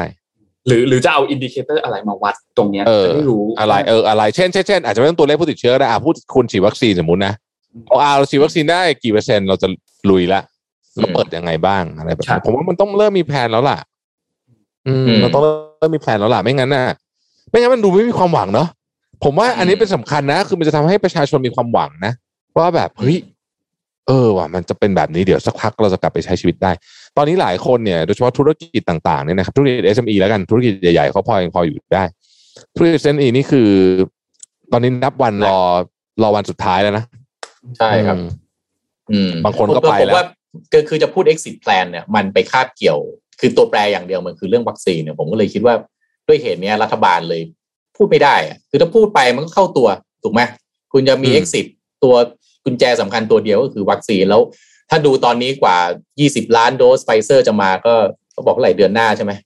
ไม่เขาบอกไตรมาสสี่ไม่ไตรใช่มาสสี่ภายในสิ้นขยับไปไตรมาสสี่ยี่สิบล้านนะสิ้ปีคือไอ้คำว่าไตรมาสสี่เนี่ย มาตุลากับมาธันวานี่มันต่างกันเยอะมากนะครับเอออาจจะเพราะมาว่าสามสิบธันวาก็ได้ครับไม่เพราะว่าล็อกล็อกดาวน์แต่ละวันแต่ละวันเนี่ยมันมีมูลค่ามหาศาลใช่ไหมอืม เออ มันไม่ใช่ว่าแบบอ่าเดือนเลื่อนไปเดือนหนึ่งก็ไม่มีอะไม่มันไม่ใช่ไง เอางี้ดีกว่ากันยาคุณคิดว่าได้คลายล็อกไหมไม่ กันยามันต้องพีกอะก็ตามสมมติฐานทุกอันก็เขียนหมดกันยาพีกพีกแล้วจะเปิดก็ไม่รู้ได้เปล่าก็ก็คือก็คือว่ากันยาก็คือไม่ได้คลายล็อก ผมว่าตัวเลขสำคัญสุดนะคือตัวเลขผู้ป่วยหนัก ตัวเลขผู้ติดเชื้อ ผมว่าเรียนตามตรงคือไม่ได้อยากให้ติดเชื้อมากขึ้นหรอกแต่ว่าทุกประเทศมันก็เหมือนกันหมดนะฮะ ผู้ติดเชื้อจากเดลต้ามันมันสูงขึ้นอะทุกประเทศเป็นเหมือนกันหมดเราคงจะแหวกแนว มันคงลำบากจริงๆเห็นด้วย แต่ตัวเลขผู้ติดเชื้อเออตัวเลขผู้ป่วยหนัก คือจำนวนเตียงในโรงพยาบาลต้องว่างมากพอสำหรับผู้ป่วยหนัก ที่ถ้าเราเปิดประเทศได้ว่า เปิดให้เศรษฐกิจมันขับเคลื่อนอะ มันต้องรองรับผู้ป่วยหนักเข้าไปได้คือเตียงไม่ใช่เหลืองสภาพนี้ เหลืองแดงเนี่ยต้องต้องต้องเหลือเยอะ ใช่ซึ่งซึ่งตอนนี้มันมันไม่เหลือเลย ไม่เหลือเลย เกินเออคือคือมันเกินล้นล้นมีคนรออยู่อีกเพียบอะไรแบบเนี้ยเพราะฉะนั้นอืมมันก็คงจะไม่ได้อะ ผมก็เห็นด้วย เพราะอย่างตอนนี้ที่อังกฤษเองเนี่ย คนที่อยู่ในโรงพยาบาลที่เป็นอาการหนักเอ่อเอ่อที่อยู่ในโรงพยาบาลทั้งหมดไม่ใช่อาการหนักที่อยู่ในโรงพยาบาลทั้งหมดเนี่ยเพราะใช่ว่าเป็นหลักหมื่นไม่เยอะอะฮะคือน้อยเมืองไทยเป็นสิบสิบเท่าอะ อืมอืมเพราะฉะนั้นเขาก็ manage ได้เขาก็เปิดเมืองไปอังกฤษตอนนี้เนี่ยผู้ติดเชื้อวันหนึ่งก็เยอะกว่าไทยนะสองหมื่นเจ็ดสองหมื่นแปดแต่ว่าเสียชีวิตสักหลักสิบเอ่อ สามสิบสี่สิบคนอะไรแบบนี้ผมผมว่าอย่างน้อยต้องมีจำนวนผู้ฉีดวัคซีนต้องเอาเอาห้าสิบเปอร์เซ็นต์อะไรยากอะขอสี่สิบเปอร์เซ็นต์ก็ได้ หลายประเทศเนี่ยสี่สิบเปอร์เซ็นต์เขาก็เปิดแล้ว ตอนนี้เราได้ประมาณยี่สิบแปดใช่ไหมเหลืออ่าเหลือสิบสองเปอร์เซ็นต์สิบสองเปอร์เซ็นต์ก็ประมาณเอ่ออีกห้าห้าหกล้านโดสห้าหกล้านโดสเนี่ย ตอนนี้คุณเฉลี่ยวันหนึ่งประมาณสามแสนวันเมื่อวานได้ห้าแสนกว่าใช่ไหมแต่ปกติคุณได้แสนกว่าอะผมให้สามแสนสามแสนคุณฉีดให้ได้สี่ห้าล้านโดส แบบอาจจะมีแบบแบบมี เหลื่อมเหลื่อมๆบ้างอะไรเลยก็มีสองเดือนแล้วนะกว่าจะได้อะสองเดือนก็แปลว่าอะไรก็ อันนี้กลางสิงหาคุณก็อย่างเร็วสุด นี่เร็วโคตรจะเร็วเร็วมากๆ แล้วต้องบนสมมติฐานที่ว่ามีวัคซีนให้ฉีดพอด้วยนะฮะนู่นนะฮะก็ไปกลางหรือปลายตุลาอยู่ดี เพื่อให้ได้สี่สิบสี่สิบเปอร์เซ็นนี่คือขั้นแบบต่ำสุดๆ แล้วนะ ซึ่งจริงๆสี่สิบนี่มันไม่พอด้วยซ้ำที่จะที่จะได้ herd immunity โอ้ย herd immunity ห้านี่สิบ ยากคือเอาว่าพอเพียงพอจะเปิดเมืองหรือเปล่าเนี่ยอืมจริง ๆ ตัวเลขที่เปิดเมืองได้ไปห้าสิบเปอร์เซ็นก็ยังหวาดเสียวนะผมว่านะใช่ใช่ห้าสิบจังหวัดเสียวเลยห้าสิบยังยังมันต้องสักยาเจ็ดสิบอะโหถ้าเจ็ดสิบนี่เราฉีดแบบนี้เจ็ดสิบป้าไปธันวาเออที่จะที่จะนั่นได้แปลว่าเราต้องเปิดเมือง แล้วต้องจำนวนผู้ป่วยหนักในโรงพยาบาล ก็จะไม่ได้ลดลง ครับอืมอย่างนั้นก็เละเลยแน่นอนเลยอะ และนี่เปิดก็เปิดข้อลไม่ได้อ่ามีข้อมูลใหม่ด้วยที่บอกว่าตัวสายพันธุ์เดลต้าเองก็ติดติดกันง่ายมาก ตัว herd immunity อาจจะไม่สามารถที่จะเกิดขึ้นได้เนี่ยก็ก็อืมก็มีข้อมูลอันเนี้ยมาใหม่ด้วยก็น่าเป็นห่วงมาก คือเดลต้านี่มันดุจริงๆนะครับสุดเดลเดลต้านี่มันสุดๆเลยนะโอ้โห มันแบบอืมมันติดเร็วติดง่าย แพร่เชื้อเร็วตบแบบโอ้โหหลบหลีกภูมิคุ้มกันอะไรสารพัดอะครบทั่วเลยอะๆอืม เต็ม steam เต็ม steam มากๆอ๋ออย่างหนึ่งที่เราพอทำได้คืออะไรรู้ไหมพยายามไม่ป่วย จริงครับไม่ป่วยก็ห้ามออกจากบ้าน ไม่ป่วย เอ่อดูแลอะไรอะรักษาภูมิของตัวเองให้ดี อืม แล้วก็พยายามนะนะคือไม่ป่วยอะ่ะรู้อยู่แล้วแหละว่าทำพยายามมากที่สุดที่จะมากได้ แต่เรื่องนี้เนี่ย ผมก็จะบอกให้ว่ามันกลับมาที่เรื่องความเหลื่อมล้ำคุณเชื่อไหมอืม เชื่อไหมอ่า คุณจะดูแลสุขภาพคุณได้ดีกว่าเนี่ย คุณมีตังค์คุณทำได้ดีกว่าเยอะอันนี้พูดจริงอันนี้มีตังค์คุณทำได้ดีกว่าเยอะ มีตังค์มีพื้นที่ เป็น ugly truth มาก ๆ เลยนะเรื่องเนี้ย ugly truth จริงๆแบบอืมเวลาเราบอกว่าอยากให้คนสร้างภูมิคุ้มกันเนี่ย นะ บอกว่าพูดทำตัวให้มันง่ายแข็งแรงเนี่ยอืมเออพูดอย่างเงี้ยมันพูดง่าย แต่ในความเป็นจริงก็คือ คนที่ทำได้อะอืมต้องมีทรัพยากรครัอับนนี้บอกตามตรงเลย โดยเฉพาะในสถานการณ์แบบนี้ โดยเฉพาะคนที่อยู่ในพื้นที่ที่แออัดอย่างเช่นเอ่อในกรุงเทพแบบนี้เนี่ย เรื่องจริงเลยมันเป็นอย่างนี้ ac- actually true จริงๆ แล้วเรื่องครั้งนี้เนี่ยผมคิดว่าระเบิดเวลาเรื่องความเหลื่อมล้ำเนี่ย มันกำลังจะปะทุนะอืมมันกำลังจะปะทุผมผมเป็นห่วงประเด็นนี้มาก ๆ อืม ประเด็นเรื่องประเด็นเรื่องความเหลื่อมล้ำเนี่ย มันโอ้โหมัน คือคุณโทมัสตอนเนี้ย ถ้าคุณเป็นเศรษฐีอะนะครับ กับคุณเป็นคนธรรมดาเนี่ยติดโควิดเนี่ยสถานการณ์ชีวิตคุณต่างกันเยอะมากนะอืมอืมไม่ไม่ถูกต้องไม่ต้องไม่ต้องพูดถึงแบบคนยากจนเลยนะ เอาแค่คนธรรมดาชนชั้นกลางกับเศรษฐีเนี่ยอืมสถานการณ์ชีวิตคุณนี่คนละเรื่องเลยอืมคนละเรื่องจริงอืมผมเสียดายหนึ่งปีที่ผ่านมาของประเทศไทยแล้วนะ คือ ถ้าเราไม่เสียโอกโอกาสที่เราจะทำทุกอย่างได้ดีกว่าเนี้ยในรอบหนึ่งปีที่ผ่านมามัน มันเป็นโอกาสที่เราโยนทิ้งน้ำไปแบบว่าเสียเสียประโยชน์จริง ๆ เลย ถ้าเรามัน what if อะพูดไปมันก็เหมือนกับแบบเออมันผ่านไปแล้วอะถ้าเราเร่งฉีดวัคซีนได้ ถ้าเราเอาวัคซีนเข้ามา ถ้าเราแต่ what if มันหลาย what if มากเลยอะมันแล้วมันทำให้ความเหลื่อมล้ำเนี่ยตอนคือปัญหาเดิมที่ซ่อนอยู่ใต้พรมประเทศเรามันสูงมากเลยพออีกหนึ่งปีที่เราโยนโอกาสนี้เสียไปเนี่ย กลายเป็นว่าพอเราเลิกพรมขึ้นมาเนี่ย มันโอ้โหปัญหาตอนนี้แม่งพรม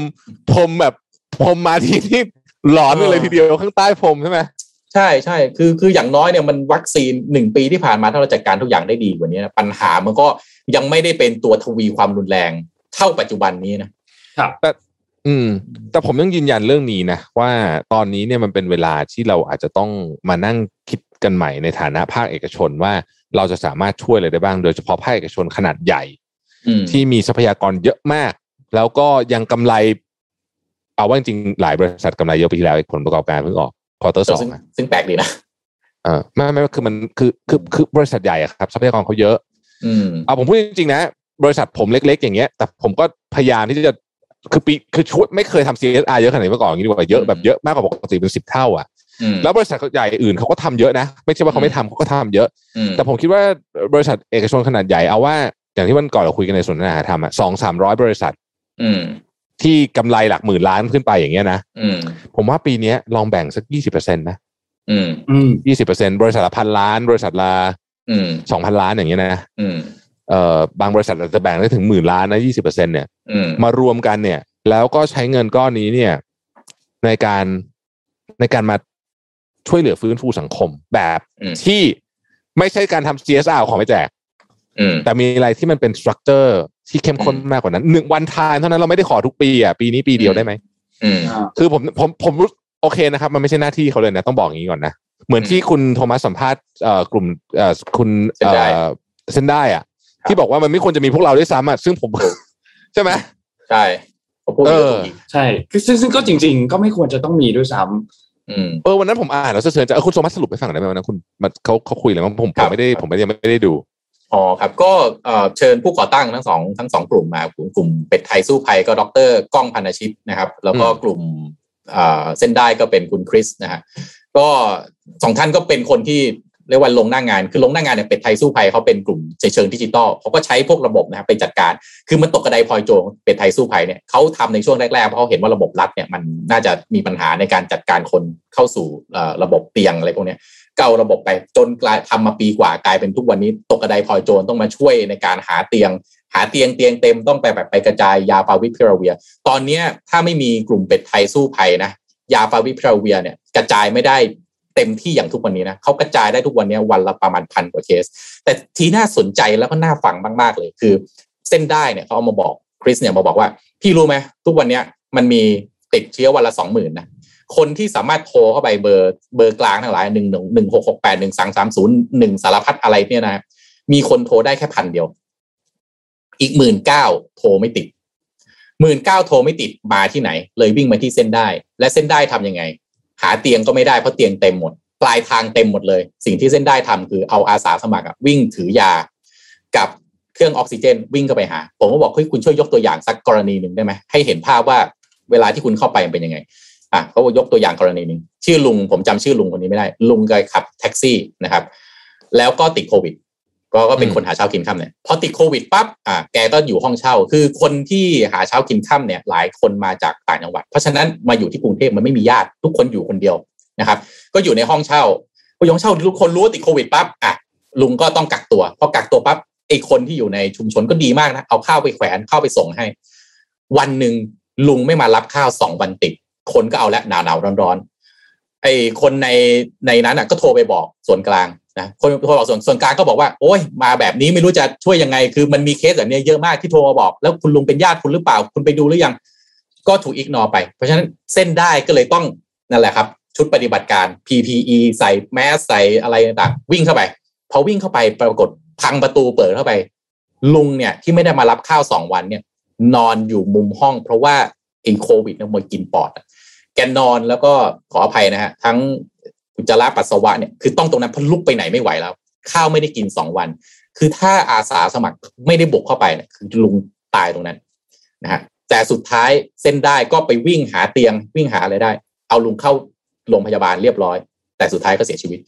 แล้วคริสบอกอืมพี่นี่ไม่ได้มีเคสนี้เคสเดียวนะเคสแบบนี้เยอะมากแล้วพี่ต้องคิดนะ คนที่สามารถโทรเข้าไปที่ระบบได้เนี่ยวันละพัน แต่ผู้ติดเชื้อที่เข้าระบบเนี่ยสองหมื่นสองหมื่นวันนี้สองหมื่นสามใช่ไหมอีกเก้าสิบห้าเปอร์เซ็นที่เหลือโทรเข้าไปในระบบไม่ติด นอกจากโทรเข้าไปในระบบไม่ติดแล้วเนี่ยมันมีสิ่งที่เรียกว่าโคลิงกับโคแลบมันมีคนที่อยากจะต้องเข้าระบบ แล้วก็เวลาส่งชื่อเนี่ยส่งชื่อเข้าไปในระบบโคลิงโคแลบอะไรที่ว่าเนี่ยนะครับซึ่งอาจจะไม่ใช่สาระสำคัญประเด็นง่ายๆเลยคือว่าคุณส่งชื่อเข้าไปปั๊บเนี่ยมันยังมีชื่ออีกจำนวนมหาศาลครับที่ไม่ได้ลงเข้าไปในตัวเลข มันสองหมื่นที่คุณเห็นนะฮะย้อนกลับไปที่ผมเอาที่คุณหมอมนูนมาบอก ประเทศไทยต้องคูณแปดในเรื่องจริง เพราะว่าตัวเลขเวลาเข้าไปมันใช้เจ้าหน้าที่ key ให้คุณแทบนนท์ครับ เวลาที่เอาตัวเลขไปเนี่ย ต้อง key key ทีละชื่อเลย ใครใครเข้าระบบอ่าใครที่เป็นผู้ป่วยสีอะไร ต้อง key แล้วคุณก็คิดดูเจ้าหน้าที่คนหนึ่งมันจะ key ได้กี่อันเพราะฉะนั้นมันนี่คือที่มาว่าตัวเลขสองหมื่นอะ มันไม่ใช่ตัวเลขที่แท้จริง อืมคุณแทบไปแล้วฮะ เอาเปล่าเปล่าครับกำลังจะบอกว่ามันน่าจะมีวิธีที่ดีกว่าการคีย์ไหมถูกต้องถูกต้องไงนี่คือสิ่งที่ทางทางดรก้องเป็ดไทยแกก็เลยพูดมาเพราะว่าตอนนี้เส้นได้กับเป็ดไทยเขากำลังจะร่วมมือกัน พยายามที่จะเอาวิธีการบางอย่างอะที่จะทำให้ไอ้ระไอการไหลเข้าระบบของรายชื่อเนี่ยมันเร็วขึ้นกว่านี้ เพราะสบคได้แต่แต่ตัวได้แต่ตัวเลข คือทุกพอพอคีย์ไม่ทันได้แต่ตัวเลขก็ส่งเข้าไป เฉพาะตัวเลขที่คีย์ได้ไอ้ที่คีย์ไม่ทันก็ยังค้างอยู่ที่โคลิงหรือโคแลบนี่ความเป็นจริงมันคือมันเหมือน tip of the iceberg อะที่อยู่ใต้ นั้นอะมันยังมีปัญหาอีกเยอะมากคนที่เข้าไม่ถึงบริการที่อย่างเงี้ยที่บอกว่าเฮ้ยมีหนึ่งสามสามศูนย์มีหนึ่งหกแปดมีมีสารพัดมีเนี่ยนะมันมีคนที่เข้าถึงได้ห้าเปอร์เซ็นต์นั่นเองอีกเก้าสิบห้าเปอร์เซ็นต์มันยังเข้าไม่ถึง โอ้อืม แสดงว่าเรามีคนเสียชีวิตที่บ้านที่อาจจะไม่ได้ถูกบันทึกหรือไม่ได้ถูกอะไรเลยอยู่เยอะมากใช่ไหมครับ ใช่ครับ ใช่ครับ อืม ก็มันก็เป็นอะไรที่น่าหนักใจมาก เพราะว่าแล้วก็ทั้งสองทั้งสองท่านพูดตรงกัน คือ ไม่คาดว่ารัฐบาลจะสามารถที่จะอนุมัติงบประมาณหรืออะไรมา มาช่วยได้ แต่สิ่งที่เขาคาดหวังคือสองกลุ่มเนี้ยนะเป็ดไทยกับเส้นได้คาดหวังอย่างเดียว เอาโมเดลที่เขาทำรัฐบาลเอาไปทำต่อเลยได้ไหม เพราะว่าเขามีกำลังทำแค่นี้ทั้งสองกลุ่มอะเขาทำแล้วเขาทำเหมือนเป็นแค่ sandbox ทางเอ่อเส้นด้ายเนี่ยมีอาสาสมัครร้อยกว่าคน มีแค่นี้เองแล้วเขาก็ไม่ได้มีเงินไม่สามารถทำไปได้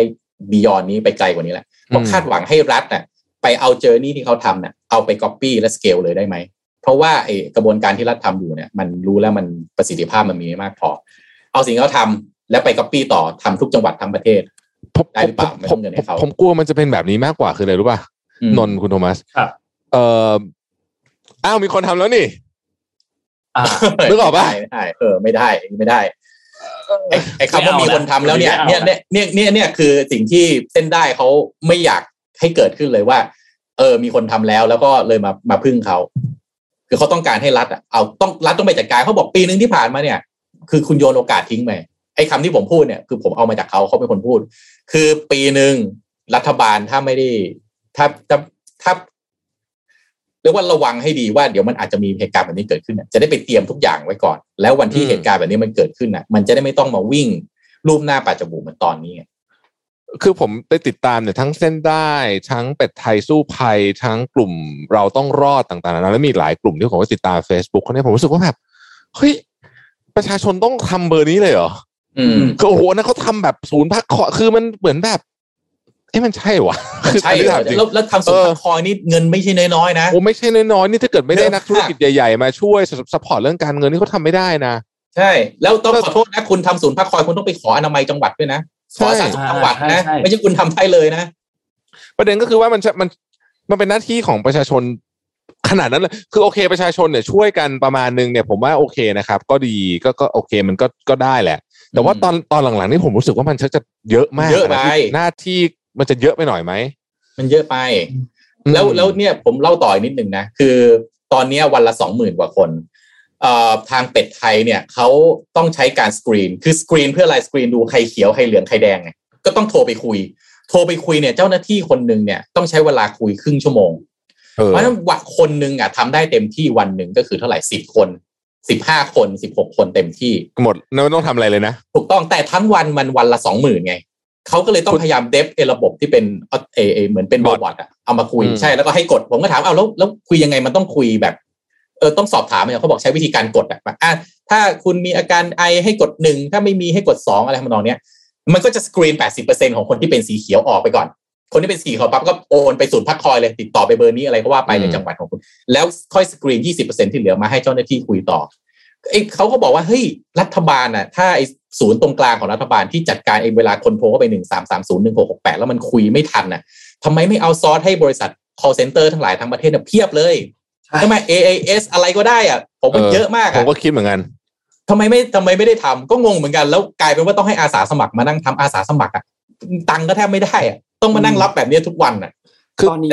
อืมต้องเอาเชิญนนท์ครับโอเคโอเคครับได้ครับ ตอนนี้คือมันมีมูลนิธิเยอะมาก มีหน่วยงานหน่วยหน่วยหน่วยมีคนที่เป็นทำอาสาสมัครเยอะมาก ประชาชนคนธรรมดาบริจาคเงินก็เยอะมากอืมซึ่งจริง ๆ แล้วสิ่งเหล่านี้ไม่ควรจะต้องมีเลยสักอันนะครับอืม ใช่ไม่ไม่ควรจะต้องมีเลยสักอันนะครับถ้าเพราะว่าสิ่งเหล่านี้คือตามหลักแล้วคือหน้าที่ของทางด้านรัฐที่จะต้องบริหารจัดการส่วนเหล่านี้ทำให้คนเข้าถึงการรักษาได้เข้าถึงยาได้เข้าถึงความต้องการพื้นฐานในในในในชีวิตได้ มันไม่ควรจะต้องมีเลยด้วยซ้อืมแต่ที่สะเทือนใจสุดคืออะไรรู้ไหมครับ ดรก้องเนี่ยครับพูดคำหนึ่งแล้วผมแบบสะอึกผมอึ้งไปนิดนึงเลยอะคือเขาบอกว่าคุณโทมัสรู้ไหมเนี่ยเราสัมภาษณ์มาชั่วโมงหนึ่งอะมีคนเสียชีวิตอีกแล้วสิบคนครับ และเนี่ยฮะที่เราพูดข่าวมาเนี่ยนะครับ ด้วยระบบแบบนี้ที่เรากำลังอยู่ในตอนนี้นะสองชั่วโมง มีผู้เสียชีวิตจากโควิดยี่สิบคนอืมนี่ผมอึ้งไปแป๊บหนึ่งเลยว่าเฮ้ยมันเออมันมันจริงอะมันเป็นยี่สิบวามคนนี้เป็นจริงยี่สิบคนแบบ official ด้วยนะ ใช่ไม่ unofficial นี่มีเท่าไหร่ก็ไม่รู้ อืม อืมใช่ผมผมว่าจริง ๆ ประเด็นเนี้ย คือเมื่อกี้ที่คุณโทมัสบอกว่าเขาคิดโมเดลทั้งหมดแล้วอะ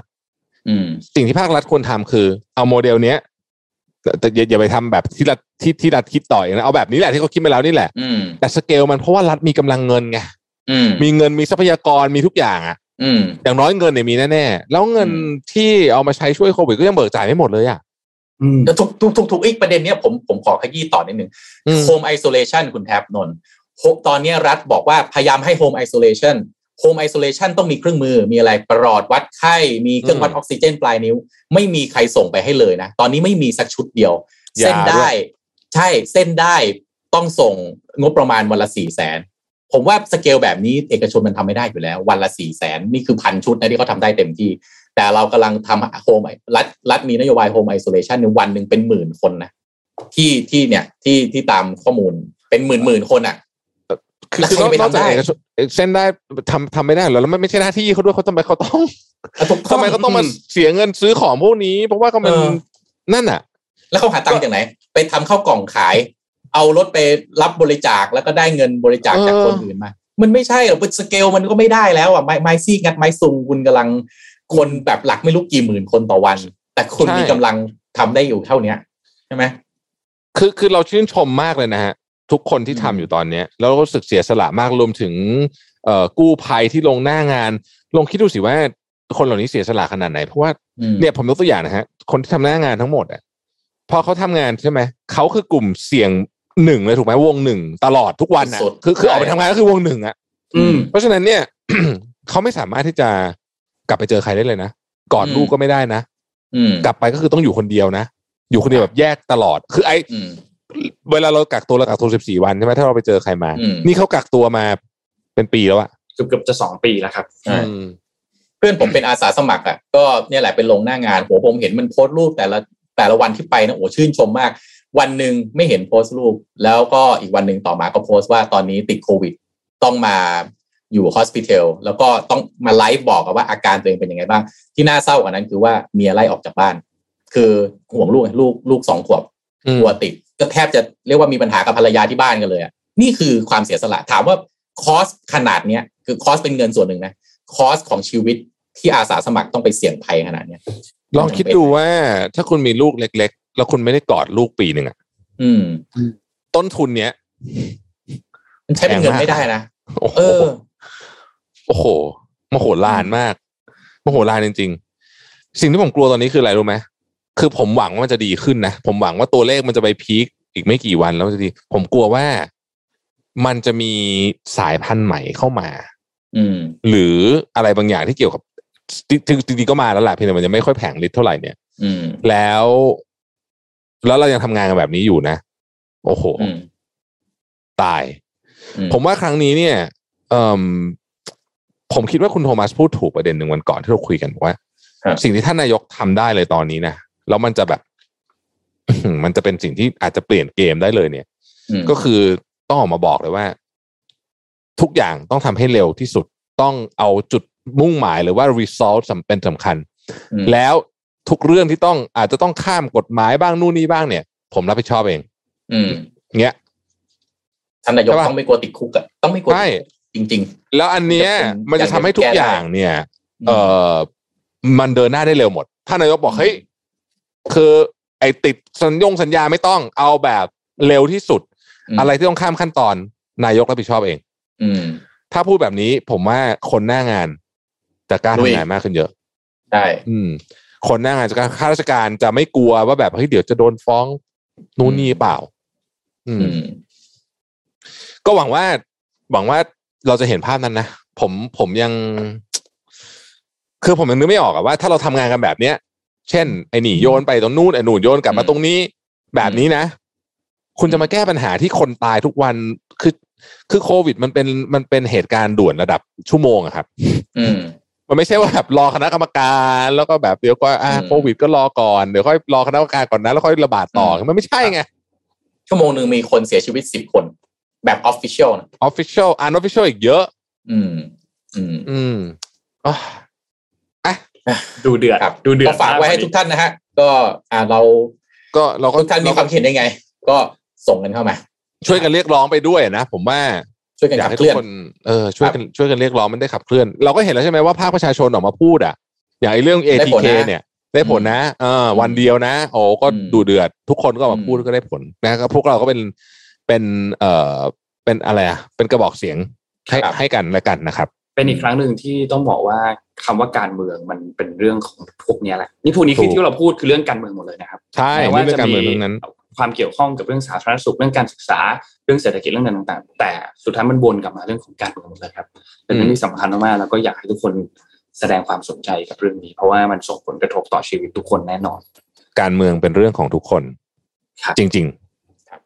ครับๆนะครับอะอันนี้เราขอบคุณสปอนเซอร์หน่อยอะ โอ้ลืมลืมลืมต้องขอบคุณไปแล้วยังยังอีกสองชั่วโมงกว่านะครับสองชั่วโมงสองชั่วโมงอันนี้สองชั่วโมงกว่าครับครับ ขอบคุณ Trocadero Time ครับผู้แทนจำหน่ายนาฬิกา Oris ประเทศไทยนะครับ ตอนนี้ Trocadero Time เนี่ยได้มีการสานต่อโครงการ for our heroes ครับเพื่อมอบกำลังใจให้กับแพทย์พยาบาลและบุคลากรในการแพทย์ทุก ๆ ท่านนะครับ วันนี้ครับวันที่ 13 สิงหาจะนำ lunch box นะครับไปมอบให้กับโรงพยาบาลสนาม โรงเรียนพินเพี้ยนพินอนุสรณ์นะครับ และก็วันพรุ่งนี้วันเสาร์วันที่ 14 สิงหาคมไปที่โรงพยาบาลสนามสโมสรกรมอุตุนิยมวิทยาเขตบางนานะครับ เพื่อเป็นกำลังใจให้กับฮีโร่ที่แท้จริงทุกๆท่านนะครับและขอบคุณ SCB ครับผู้สนับสนุนแสนใจดีของเรานะครับ อยู่กับเรามาอย่างยาวนานก็ขอบคุณมากๆสำหรับการสนับสนุนนะครับ ขอบคุณผู้สนับสนุนรายการใหม่อย่างเซเลนีโลชั่นและเจลอาบน้ำกลิ่นน้ำหอม collection Love Story ครับให้คุณมีผิวหอม บำรุงติดทนนานตลอดทั้งวันครับกลิ่นน้ำหอมอันนี้มีเอกลักษณ์นำเข้าหัวเชื้อจากประเทศอังกฤษครับ หาซื้อได้แล้ววันนี้ที่ Watsons ทุกสาขา Watsons ออนไลน์และ 1948 beauty.com เซเลนีหอมไว้มั่นใจกว่าครับ ขอบคุณท่านผู้ฟังทุกๆท่านด้วยครับ ที่ติดตามรับฟังมาตลอด 2 ชั่วโมงที่ผ่านมานะครับขอบคุณทุกท่านมากๆที่ไม่ว่าจะฟังสดหรือว่าใครที่มาฟังย้อนหลังนะครับ ก็ขอบคุณมากๆครับ ไว้เจอกันใหม่อีกครั้งหนึ่งในสัปดาห์หน้าวันจันทร์สวัสดีครับ สวัสดีครับ Mission Daily Report